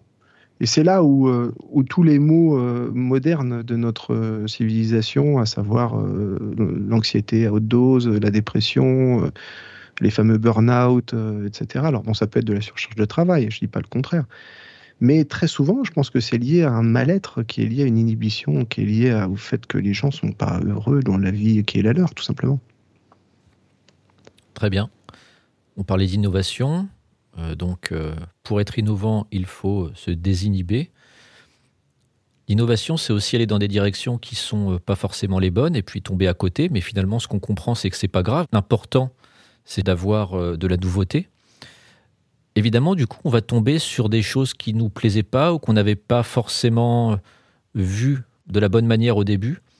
Et ça m'amène à parler des risques, parce que quand tu te plantes, il y a certainement des risques, que ce soit sur le budget, que ce soit sur le planning, que ce soit des, risques euh, plus graves. Alors dans la musique, évidemment, on n'est pas sur des risques euh, sur l'humain. Peut-être que d'ailleurs tu as des exemples, toi, euh, à nous donner de risques que tu as dû gérer dans ces différents projets, un risque qui te revient en tête, soit sur un festival, sur la construction d'un studio, des risques que tu as dû lister et puis anticiper pour pas que ça devienne des problèmes. J'avais envie de rebondir sur une des choses que tu m'as dites, mais bon, on, oui, on était tout à fait, tout à fait d'accord, en tout cas sur le sur le, constat et la façon dont tu l'as résumé. Euh, voilà, c'est le risque de se planter. C'est juste ça, une seconde. Euh, dire n'importe quoi, imaginer n'importe quoi, c'est jamais une mauvaise chose. Mais il y a un moment pour ça. C'est-à-dire qu'il ne faut pas que ça dépasse, il ne faut pas gribouiller en dehors du cadre pendant trop longtemps, évidemment. Sinon, là, on va, on va se planter, c'est sûr. À quel moment on peut gribouiller en dehors du cadre? Toutes les phases créatives, toutes les phases de recherche, je pense. À partir du moment où on respecte les contraintes, il n'y a aucune raison de ne pas gribouiller en dehors du cadre, euh, sachant qu'il faut avoir de feuilles de route, une feuille de route avec des contraintes et qu'on respecte complètement, et la possibilité d'avoir un jour quelqu'un qui se pointe et qui dit hey, j'ai pensé à ça, on pourrait faire ça comme ça, et que ce soit une excellente idée et que le truc prenne un tout autre tournant, et ça peut bah, ça peut coûter deux fois plus cher, mais être aussi beaucoup plus innovant, comme coûter deux fois moins cher parce qu'il est une idée super pour économiser du fric, comme, euh, je sais pas, comme euh, euh, soulager terriblement le plan de charge de tout le monde parce que ça va aller beaucoup plus vite, j'en sais rien. Bref, en tout cas, il faut toujours se permettre de penser en dehors du cadre, même si on avance dans le cadre, toujours. C'est impératif, je pense. Ça, c'est la première chose. La deuxième chose, c'est que de toute façon, quoi qu'il arrive, il y a toujours 10, 15, 20% de bénéfices et d'aléas. C'est-à-dire, il y a du plantage, c'est sûr. Que ce soit sur les délais, sur les finances, ça, tout le monde le sait. Donc, euh, ben, on, en tient compte dès le départ, y compris dans son rétro-planning pour éviter de, se prendre le mur à la sortie. Mais, euh, mais en revanche, oui, l'humain, ça, c'est très compliqué parce que, surtout sur des projets de long terme et sur des projets d'équipe, des projets qui durent plusieurs années, on n'est pas. Euh, pas dans la vie de, des autres personnes. Euh, euh, et ça, ça peut foirer. Voilà, il peut, il peut, il peut y avoir des, drames de la vie ou même des problèmes de la vie. Ou, je veux dire, euh, quelqu'un qui a un problème avec son gamin qui bosse mal à l'école, il va pas dormir la nuit, il va arriver, il va être crevé, il va plus être efficace, et puis à un moment donné, il va péter les plombs, il va dire je veux plus bosser sur ce truc, il faut le remplacer. Moi, ça, tout ça, on l'a pas en main réellement. en tout cas, moi, j'ai pas les moyens, j'ai jamais eu les moyens dans les projets que j'ai montés d'avoir en main euh, j'ai toujours eu pour la musique un possible remplaçant. Ah d'accord, donc tu as un risque et le risque que tu as listé, c'est par exemple quelqu'un qui va pas pouvoir euh, se présenter ou qui va avoir un problème. Et toi, en fait, ton action de remédiation derrière, c'est d'avoir un, un, spare, avoir quelqu'un qui pourrait être euh, qui pourrait être là. Toujours. J'ai toujours eu dans, un ou deux ou trois spares. C'est-à-dire que généralement, dans les, dans les groupes, euh, nous, dans la musique, on y est contraint parce que, par exemple, il y a, y a, assez peu de bons contrebassistes, voire très peu de très bons contrebassistes. Et c'est pareil, ça, vaut pour les batteurs aussi, et c'est aussi des, et pour les pianistes, d'ailleurs. Euh, et donc, il faut toujours être en mesure de, se dire, voilà, euh, si un tel ne peut pas être là, ou s'il n'y a pas le budget, il faut que j'ai un spare. Et ce spare, il faut qu'il soit aussi quelqu'un de très bon et qu'il soit aussi euh, motivé, intéressé, qu'il connaisse. Euh, et donc, en fait, euh, il y a toujours effectivement un, deux, trois. moi, j'ai toujours eu trois, deux, on va dire deux, trois batteurs, deux, trois bassistes et deux, trois pianistes. Je savais que je pouvais compter sur eux si l'équipe de base n'était pas là pour un remplacement et que et le concert se passe si ce n'est tout aussi bien, parfois mieux, parce qu'il y a une surprise, euh, et que justement, tiens, il arrive tel le newbie, euh, mais comme il a un bagage, euh, bah, tout d'un coup, ça va se passer différemment, et puis, et, j'ai vu, et j'ai, et j'ai vu arriver X fois ce genre de situation où, tu as d'autres personnes dans le groupe qui disent non putain c'était super on s'est renouvelé peut-être qu'il faudrait remplacer définitivement machin par truc tu vois sauf que, sauf que moi j'ai toujours été assez contre ça, mais et puis parfois ça s'est fait naturellement. Donc un expert ou un réalisateur qui n'est pas forcément dans le line-up de départ, line-up c'est le groupe hein, de départ, mmh, pour innover, on peut amener un expert qui est complètement extérieur au projet, histoire d'avoir son avis sur la question par exemple, ou qu'il collabore sur une phase. Ouais. Oui, oui, si, si il n'est pas, dans notre cas, il n'est il est pas complètement extérieur au projet parce que on parle pas de projet tentaculaire, on parle de, généralement d'un disque, si c'est des gens qu'on connaît, ils, ont écouté la musique, on leur envoie la musique, ils l'écoutent, donc ils la ressentent à leur façon. Donc oui, on demande leur expertise. Euh, et puis ensuite, ils arrivent. Euh, généralement, moi, il n'y a pas de répétition. Je fais confiance.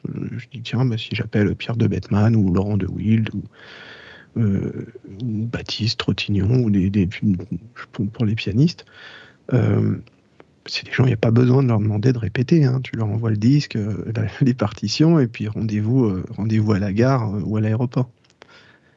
Et, c'est très souvent, c'est vraiment super parce qu'effectivement, c'est une autre façon de voir les choses, c'est une autre façon d'interagir, c'est une autre façon de, donc de faire avancer ce, projet ou de, ou de jouer cette musique. Dans une équipe, dans une équipe de, disons, si on, monte un festival ou quand on est sur un projet euh, de création de studio, d'enregistrement ou, ce genre de choses, parfois il peut y avoir un pépin hein, quand même si, euh, euh, la personne qui est en charge de tous les réseaux électriques et, et, son et fibre et chouette et bidule te claque dans les doigts. C'est emmerdant parce que là, tu n'as pas énormément de professionnels de ce niveau qui ont, euh, voilà, qui une vision large, qui mettent euh, justement, qui, sont allés chercher à droite à gauche et qui ont ce savoir-faire, ce qui t'oblige à finalement au bout d'un moment l'avoir toi-même. Mmh. Encore une fois, hein, on en revient à ce dont on parlait tout à l'heure. Je veux pas dire être capable de le faire à la place des autres, mais comprendre réellement la problématique et donc pouvoir euh, mettre un coup de sparadrap à droite ou à gauche. Mais voilà, le risque, pour moi, il est vraiment humain la perte d'une personne euh, ou le départ d'une personne, euh, et, je ne m'étendrai pas sur après les petites et moyennes entreprises où, il peut y avoir aussi euh, de la trahison parce qu'il y a une proximité bien plus proche que dans les, grosses entreprises. Donc là, ça, ou de la jalousie. Donc tous ces facteurs-là sont des facteurs qui, là, sur lesquels on peut pas, peut pas anticiper. Enfin, on peut anticiper à court terme, mais pas à long terme. Et si le projet est un projet de 4 ans, euh, quatre ans en amont, tout va bien, et puis euh, ça peut complètement euh, partir en vrille trois mois avant la fin. Un risque qui s'avère, ça devient un problème. Tu m'as parlé de, par exemple, quelqu'un qui va être absent. Tu l'avais anticipé, tu avais une action de mitigation qui était d'avoir quelqu'un en double. Et donc cette personne, elle va arriver. Et d'un problème, ça te crée une opportunité d'innovation, c'est ce que tu nous dis? Oui, oui, tout à fait. Bah, après, ça révolutionne pas non plus euh, euh, le monde, mais encore que ça parfois ça peut, puisque ça peut, il peut se passer un truc qui, euh, pour le coup, va rester gravé dans le marbre. Mhm. une, façon d'aborder, de, je, te dis encore une fois, ça reste là, la musique et un morceau par exemple, hein, mais une façon d'aborder ce morceau différente qui va naître exclusivement du fait que tout le monde va avoir le plaisir d'être là et qu'il y a moins d'habitude. Encore une fois, quand tu as parlé de ma fille Valentine tout à l'heure, ce qui est extraordinaire avec ce line-up là, avec ces musiciens-là, c'est qu'il n'y a pas d'habitude. Il n'y a jamais d'habitude. C'est une surprise permanente. Et moi, en plus, c'est mon rôle dans mon propre groupe de faire en sorte qu'il y ait la surprise en permanence. Donc on a moins ce problème-là quand on parle de musique. Hein. Mais c'est vrai que quand quelqu'un d'autre arrive, effectivement, il peut avoir un avis différent, mettre un autre accord, trouver que ce soit joli, ou il peut se passer un truc, ou il peut se planter, euh, parce que tout le monde se plante, et puis ça peut donner quelque chose d'intéressant. Donc ça peut, oui, ça donne toujours des nouvelles idées. Ça, c'est euh, certain. Après, plus le domaine est pointu, plus l'expertise est, pointue, plus c'est compliqué de, trouver une personne qui pourra en remplacer une autre, évidemment. Tu m'as parlé de, choses qui se plantent des fois. Ça s'est planté, ok. Est-ce que tu as eu un projet qui s'est planté? Bah, essaie de chercher dans tes souvenirs, que ce soit de la, de la régate, que ce soit un album, un studio d'enregistrement, un business, n'importe quoi. Comment tu fais face à ça? Est-ce que tu as un retour d'expérience à la suite? Comment tu, tu réagis? Oui, bah, tout s'est planté. Hein. mais bien sûr. évidemment, parce un peu lapidaire. non, mais, mais, mais je pense que moi, je, je, je, suis aussi quelqu'un d'exigeant, donc. Euh,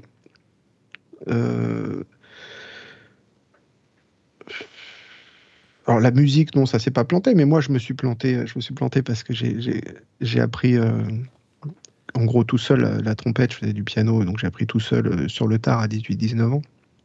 Et j'ai appris avec, euh, avec une base de, de, de, travail qui était, qui, était qu'il fallait que j'aille jouer tout de suite. Donc j'ai appris de travers. Donc dette technique, dette technique monumentale que je paye très très cher maintenant. C'est intéressant que tu parles de, de cette notion de dette technique. Eh oui, bah oui, parce que là, euh, là, euh, en gros, je suis à l'arrêt, euh, je suis à l'arrêt pour pour un moment, le temps de remettre tout d'équerre et de, régler des petits problèmes de mâchoire, ce genre de, trucs, parce que beaucoup de travail sur des bases qui sont des, bases un peu foireuses pour le coup. T'as laissé traîner, en fait, c'est ça.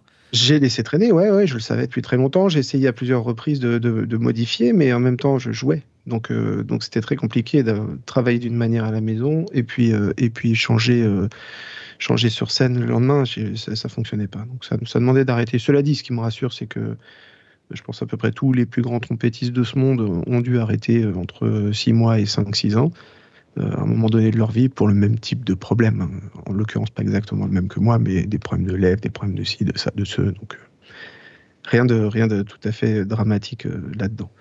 Après, les, business qui plantent, oui, euh, oui, bien sûr, parce que, bah, tout simplement parce que, par exemple, le Covid nous a planté un business euh, en long, en large et en travers. Ça, voilà un beau de risque. On s'y attendait pas.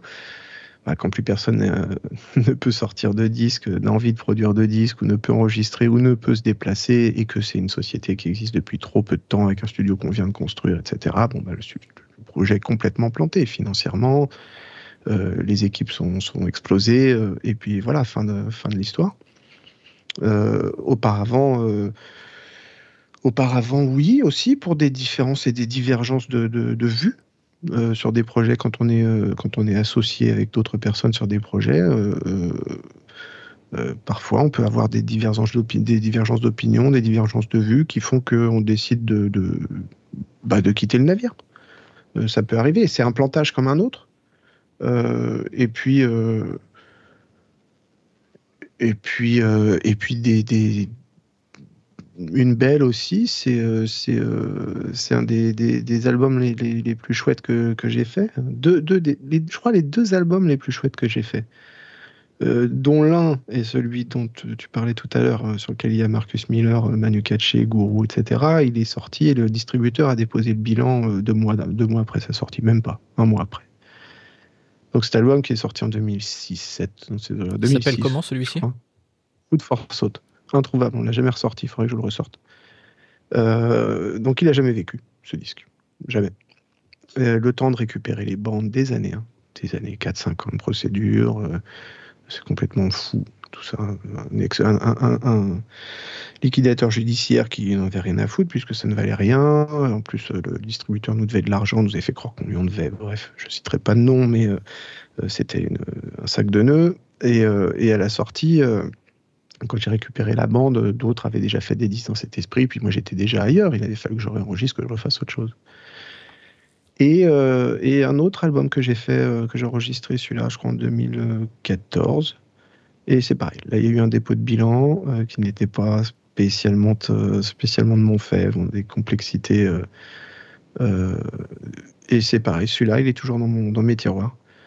Il verra le jour un jour, c'est sûr, mais je ne sais pas quand. Mais, mais oui, oui, tout ne dépend pas de nous, hein. pas toujours. Et puis quand on, même quand tout dépend de nous, on, on passe à côté de certaines choses. On n'est jamais, on n'est ni omniscient, ni omnipotent, ni euh, omni quoi que ce soit. Hein. Donc, euh, ça arrive. Ça arrive, exactement, oui. Bah, dans ce cas-là, on a appris que ça peut arriver. Qu'est-ce qu'on en tire comme, euh, comme, comme données? Qu'est-ce qu'on en tire comme retour sur expérience quand ça se pète la gueule comme ça Et puis que finalement, derrière, bah, il faut continuer?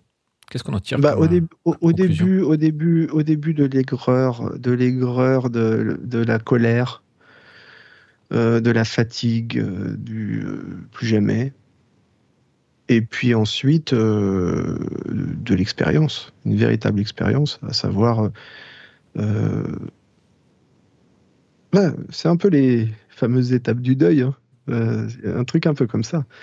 Euh, et, on en sort euh, à un moment donné un peu paranoïaque, et puis après on reprend confiance, euh, et puis on se dit allez, c'est reparti à l'aventure, c'est pas grave. Enfin, je veux dire, il n'y a, rien de, a rien de dramatique.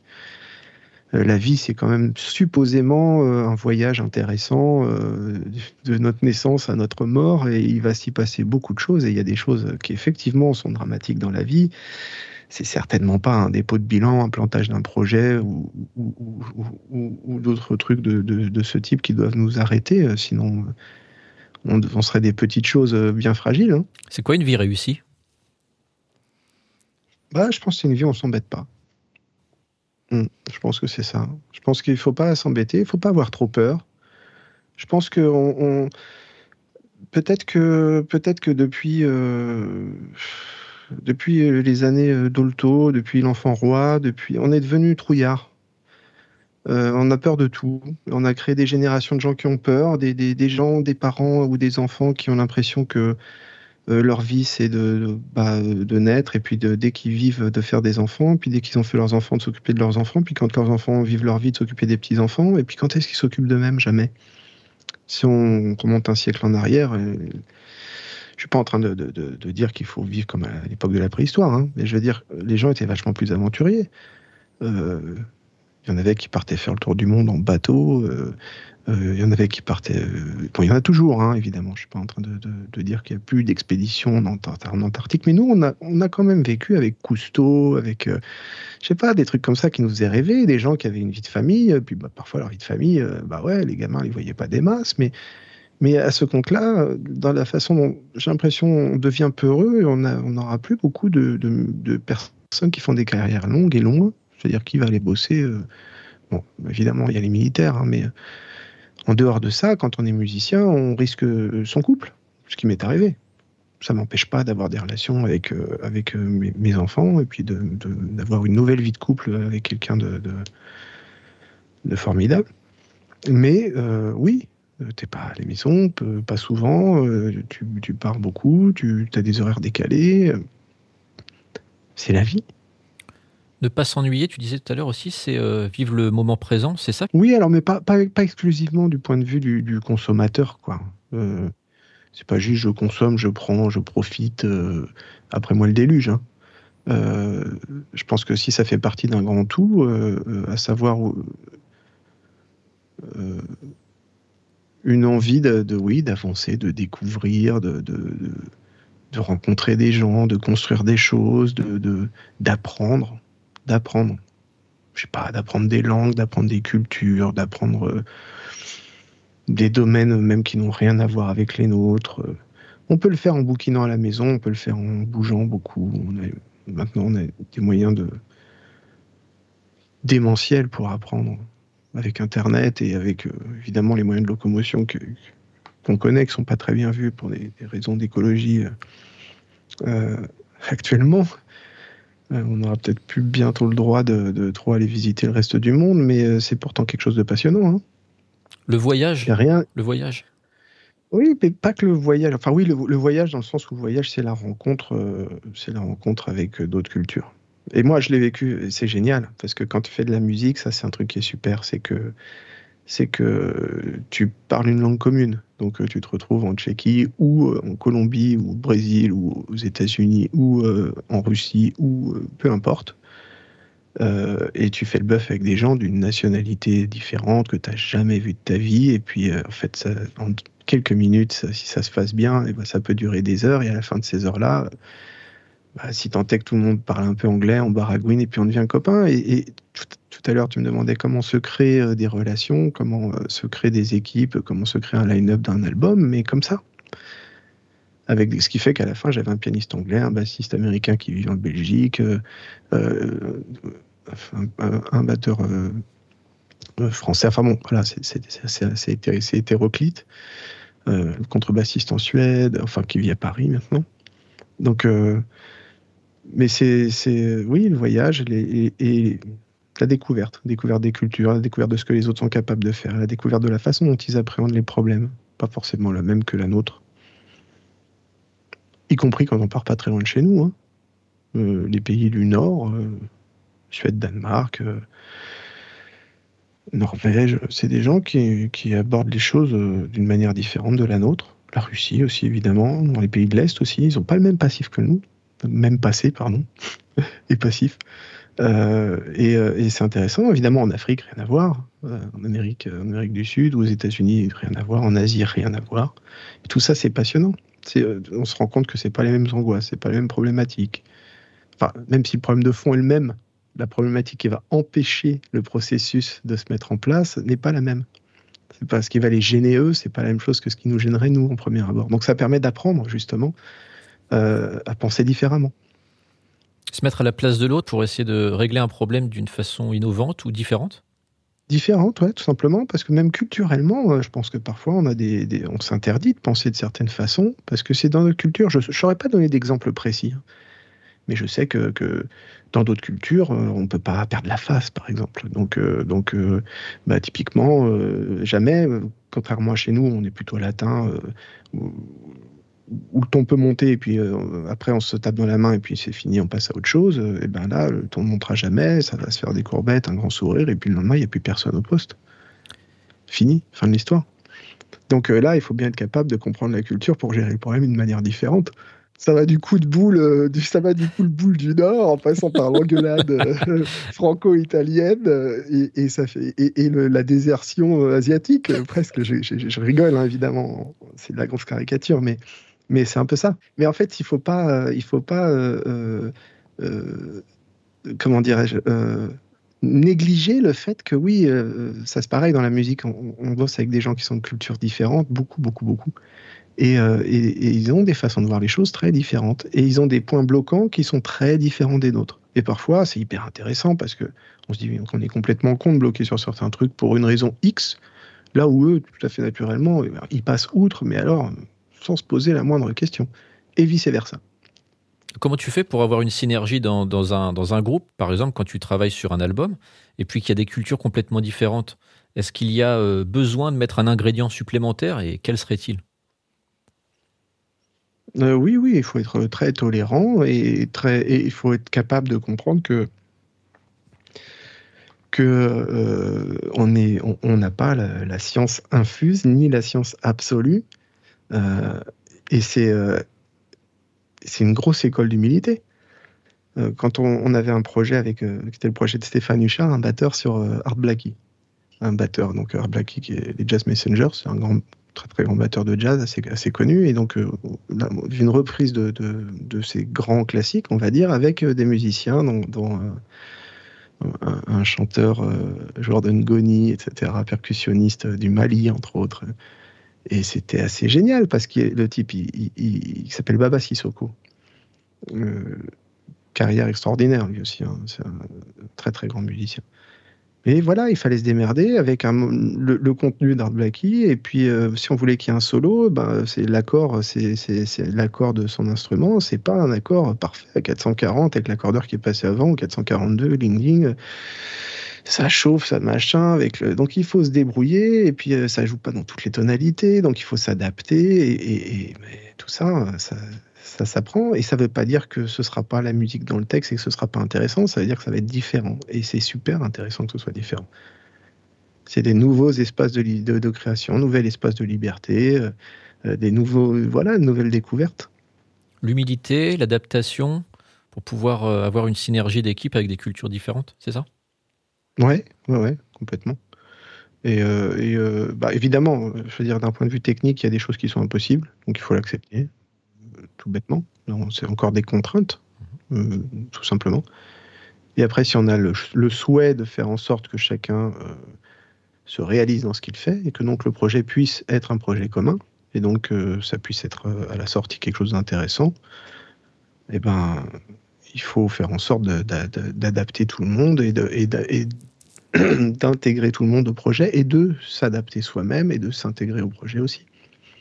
Donc c'est vraiment encore quelque chose de composite à nouveau. Ce qui est, est intéressant, c'est on modèle. Je, pense qu'il n'y a rien de, après, c'est une idée qui, m'est personnelle, et puis je n'invente pas le, fil à couper le beurre en disant ça, hein, mais je pense que il faut réussir à faire en sorte de, que les gens travaillent ensemble, fassent des choses ensemble euh, pour que ça et, et qui s'éclatent pour que ça fonctionne. Ah, le plaisir, le plaisir pour réussir à faire quelque chose de qualité. Le, plaisir, le plaisir, c'est, je pense que c'est obligatoire. Ok. Quand je parle de plaisir, je parle évidemment de, ça peut être euh, juste qu'ils soient intéressés, intrigués, euh, excités. Il y a tous les niveaux de plaisir, mais, mais il faut que quand les gens arrivent, quel que soit leur métier, quel que soit leur, le, domaine d'activité, il faut qu'ils y trouvent quelque chose d'intéressant. Parce qu'encore une fois, si euh, ça ne fait pas travailler les petites cellules, les petites cellules grises, euh, comme dit Hercule Poirot, euh, c'est vite lassant. Et si c'est lassant, c'est vite inhibant. Et si c'est inhibant, c'est vite dépressiogène. Et si c'est dépressiogène, c'est vite l'arrêt de travail. Et si c'est l'arrêt de travail, c'est vite la fin du projet. Ou alors il faut chercher un spare. Et si on n'a pas le spare, c'est un merdier pas possible. Et on tombe dans les problèmes qu'on avait évoqués tout à l'heure. Et on tombe dans les problèmes, exactement. Ok. Euh, quand, on, quand on tombe, parce que c'est ce qu'on ce qu'on évoquait juste avant, euh, j'ai une embûche ou j'ai un projet qui, euh, qui finit mal ou alors où il y a un problème vraiment conséquent. Comment tu trouves la motivation, l'inspiration pour persévérer, pour surmonter les obstacles? Tu veux dire au moment où ça tombe et avant que ce soit complètement tombé ou après que ce soit tombé pour repartir? Plutôt pour repartir. Bah, il faut du temps. Il faut un peu de temps. C'est un petit peu de temps? Mmh faut un peu de temps. Et euh, là, ce qui te sauve, c'est d'avoir euh, beaucoup de, En tout cas pour moi, ce qui me sauve moi, c'est d'avoir euh, beaucoup de centres d'intérêt différents. C'est-à-dire que je peux fermer la porte sur un truc sans aucun problème. Je pourrais tout à fait passer X temps sans toucher ma trompette ou sans faire de musique et m'intéresser à complètement autre chose. mettre 100% de mon énergie dans essayer de tourner un, un, documentaire ou je sais pas, faire quelque chose de complètement différent ça m'éclate euh, complètement. Ou je sais pas, ou essayer d'écrire un bouquin. Ou... Je, je, dis, je dis un peu tout et n'importe quoi. Mais... Tu tournes la page Ouais, mais temporairement. Temporairement. temporairement. Hmm. juste, euh, juste histoire le temps de, de, de, de penser ses blessures, quoi faut tourner la page, faut penser à autre chose, faire autre chose, et puis après, il faut laisser un peu de temps. Et, puis là, ça décante, et quand ça décante, on, fait ou on ne fait pas le tri. Si on décide de faire le tri et d'y passer des heures, ça peut être douloureux, et c'est pas forcément quelque chose de, très constructif. Hein, le fameux point après cassage de gueule, euh, je suis pas sûr que ce soit constructif, c'est à qui la faute, pourquoi, machin, etc. Parfois, on se remet en question, on se remet en question trop, on n'a pas tous les éléments. Euh, on n'est pas tout seul, on est rarement tout seul hein, quand ça se pète la gueule. Donc, euh, donc ça peut être des conflits humains, ça peut être euh, des, événements extérieurs, ça peut être du matériel, ça peut être tout et n'importe quoi, ça peut être la fin des, financements ou, les financements qui étaient prévus au début qui n'arrivent pas. Donc oui, on peut se reprocher ça. Et puis, euh, mais en fait, se le reprocher, passer sa vie à se reprocher des trucs, c'est une espèce d'échec permanent, ça fait pas avancer. Ça fait pas avancer. Il vaut mieux, faut mieux oublier un peu, se mettre à autre chose et puis et puis revenir. Et puis c'est un, peu comme tout à l'heure, je parlais d'avoir des choses dans sa besace. Les échecs, on les a dans la besace aussi.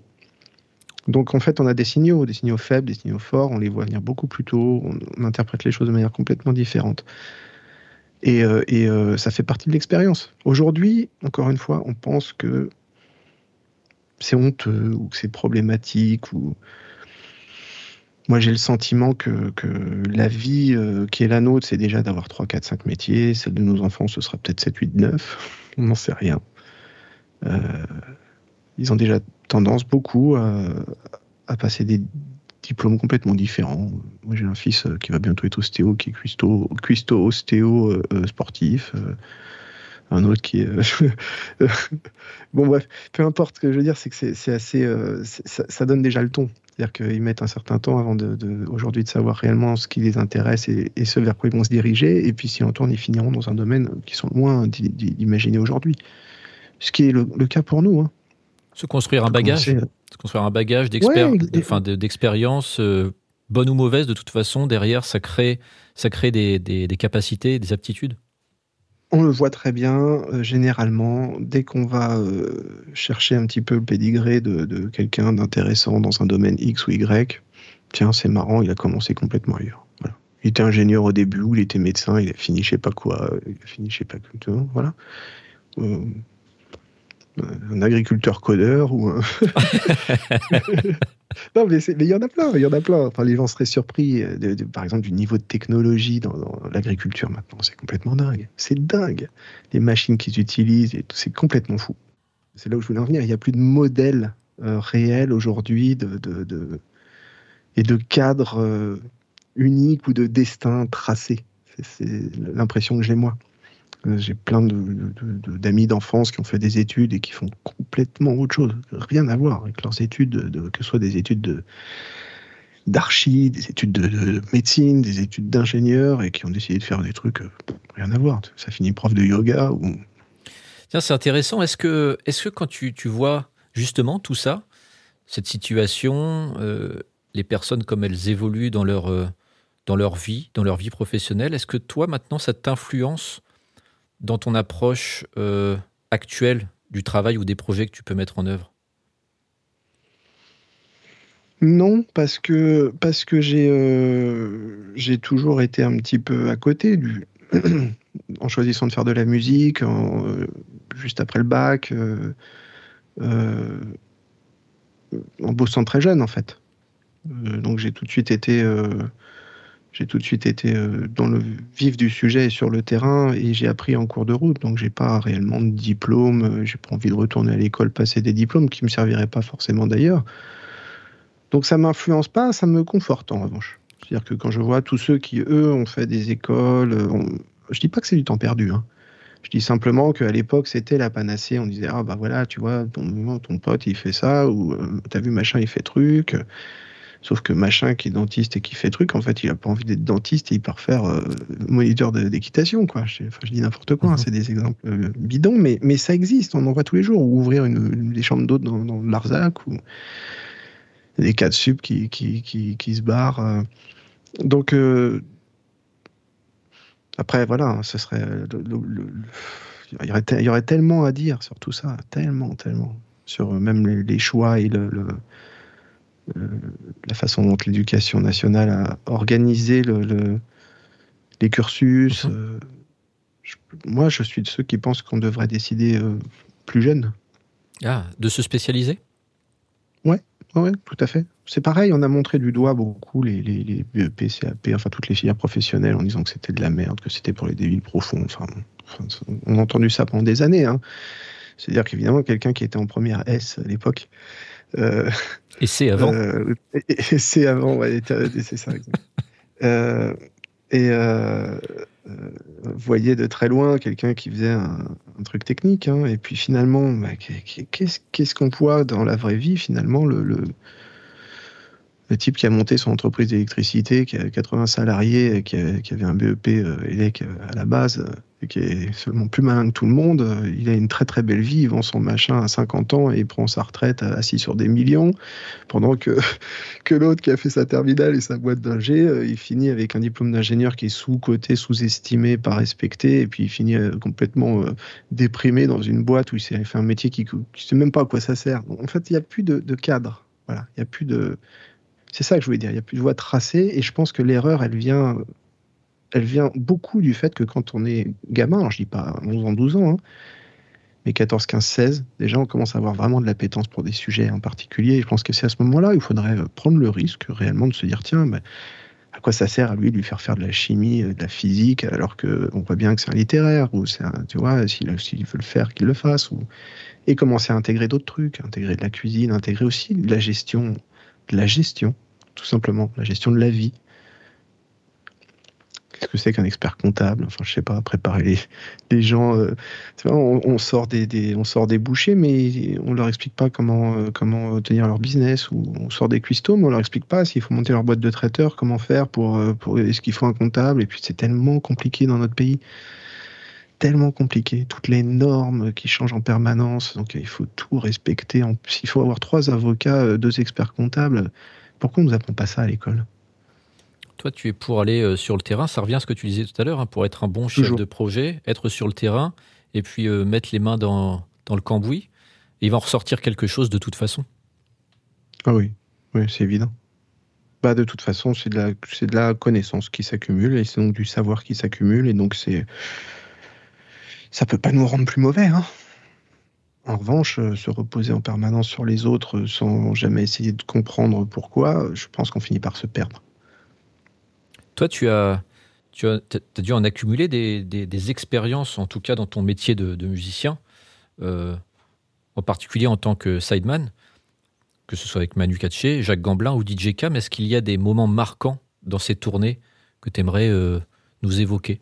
En fait, c'est comme une, réaction chimique. Tu vois. Le tube essai, tu as une couleur. Hein.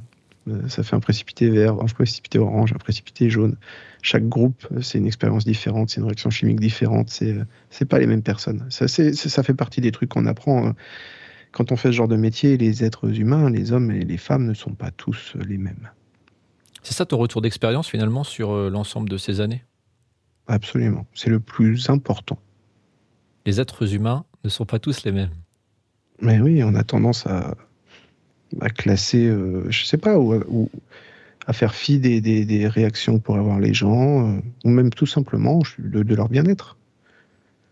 Moi, j'ai l'impression que les gens qui, qui bossent dans beaucoup d'entreprises ne euh, sont pas mieux traités que des poulets dans des, dans des, dans des, des, abattoirs.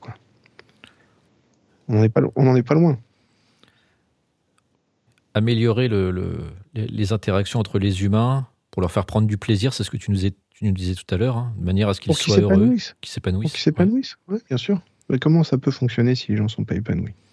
Comment ils peuvent donner 100% euh, de leur potentiel? Compliqué. Ou alors on décide de payer des gens pour qu'ils bossent à 2% c'est pas très productif tout ça. Je crois qu'on a fait euh, un bon éventail de tout ce que tout ce qu'on peut discuter avec toi sur la gestion de projet, ton expérience sur les euh, différents domaines hein, que tu as tu as évoqués. J'ai trois petites questions à te poser qui deviendront récurrentes dans ce podcast. La première, ça serait quel conseil tu donnerais aux auditeurs qui souhaitent mener leur projet? De bien s'entourer. Constitution de l'équipe, tu l'as évoqué tout à l'heure, c'est important d'avoir des experts et des gens qui soient ouverts. En un, en deux et en trois. bien s'entourer, bien s'entourer et bien s'entourer. C'est comme dans l'immobilier, euh, l'endroit, l'endroit, l'endroit. Ici, c'est bien s'entourer, bien s'entourer et bien s'entourer. Ok. Deuxième question, est-ce que tu aurais un bouquin et ou un disque à conseiller à nos auditeurs? Hmm, Un disque, c'est le plus simple. Euh, Miles Davis, My Funny Valentine en live, puisqu'on en a parlé tout à l'heure. Ok. Ce qui est très grosse euh, influence. Un bouquin. Eh ben, ce petit bouquin de Laborie, dont je, sur lequel j'arrive pas à remettre le J'arrive pas à, me souvenir du nom, mais je vais m'en souvenir et puis euh, comme ça tu pourras le, en référence. mettre le lien.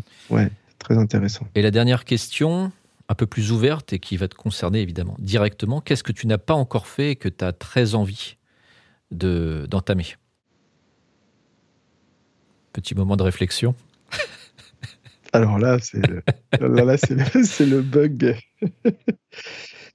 Euh, je suis très loin d'avoir fait euh, d'avoir fait beaucoup de choses déjà, très très loin.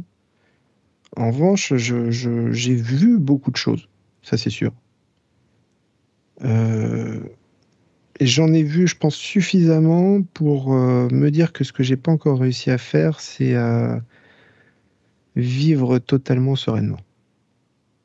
Ah. Donc, si je disais qu'il y a quelque chose que je n'ai pas encore fait dans ma vie, c'est d'arriver à être euh, réellement serein. Ok, c'est ça ton prochain projet? C'est mon projet. Alex, où est-ce qu'on peut te retrouver? Ton Instagram, des réseaux sociaux Est-ce que tu as quelque chose que l'on peut euh, mettre en référence dans le podcast? Euh, ben oui, oui, Instagram, Facebook, évidemment, LinkedIn pour les relations plus professionnelles, euh, un site internet qui est en refonte, donc qui n'existe pas dans l'immédiat, sur Spotify, sous mon nom Alex Tassel sous le pseudo de Black Echo, mhm. avec E-C-E-E-K-O. Euh, avec euh, évidemment avec un groupe qui s'appelle Nine in Common. Je dirais le nom de l'interlocuteur. Euh. ah merde, je me suis, je me suis grillé. voilà, quelqu'un qui a une petite casquette aussi, qui a un, duo très intéressant. Et, et une grande partie de la discographie de, DJ Cam aussi, à écouter. Euh, tout ça sur, sur les, évidemment les plateformes de streaming, chez les disquaires, pour ceux qui vont encore chez les disquaires. Et puis, bon, oui, les réseaux sociaux, tous autant qu'ils sont, à part TikTok. Je ne suis pas sur TikTok. Ouais, t'as peut-être pas l'âge. C'est peut-être pour ça. Ça doit être ça. oui, il faut que je travaille mes chorégraphies. J'ai pas eu le, pas eu le temps. Ça peut être un projet pour l'avenir. Je me souviens de t'avoir vu à une époque danser la technonique. Ah oui, bon, c'était exceptionnel. Euh, merci à toi, Alex. En tout cas, partagez-vous hein, euh, sur, euh, sur Instagram le podcast. si vous l'avez aimé, bien sûr, vous le taguez. Vous taguez Alex et puis le compte du podcast. Vous mettez un petit commentaire pour améliorer le référencement sur tous les réseaux sociaux. Un petit mot de la fin, Alex? Eh ben, belle et longue vie à ce podcast. Ça va être, j'en suis bien, bien persuadé, ça va être passionnant. Donc j'attends moi-même d'écouter euh, le prochain épisode. Je te remercie Alex. C'est vrai que je connais le contenu de celui-ci. Merci beaucoup Alex. je te dis à la prochaine, salut. Salut.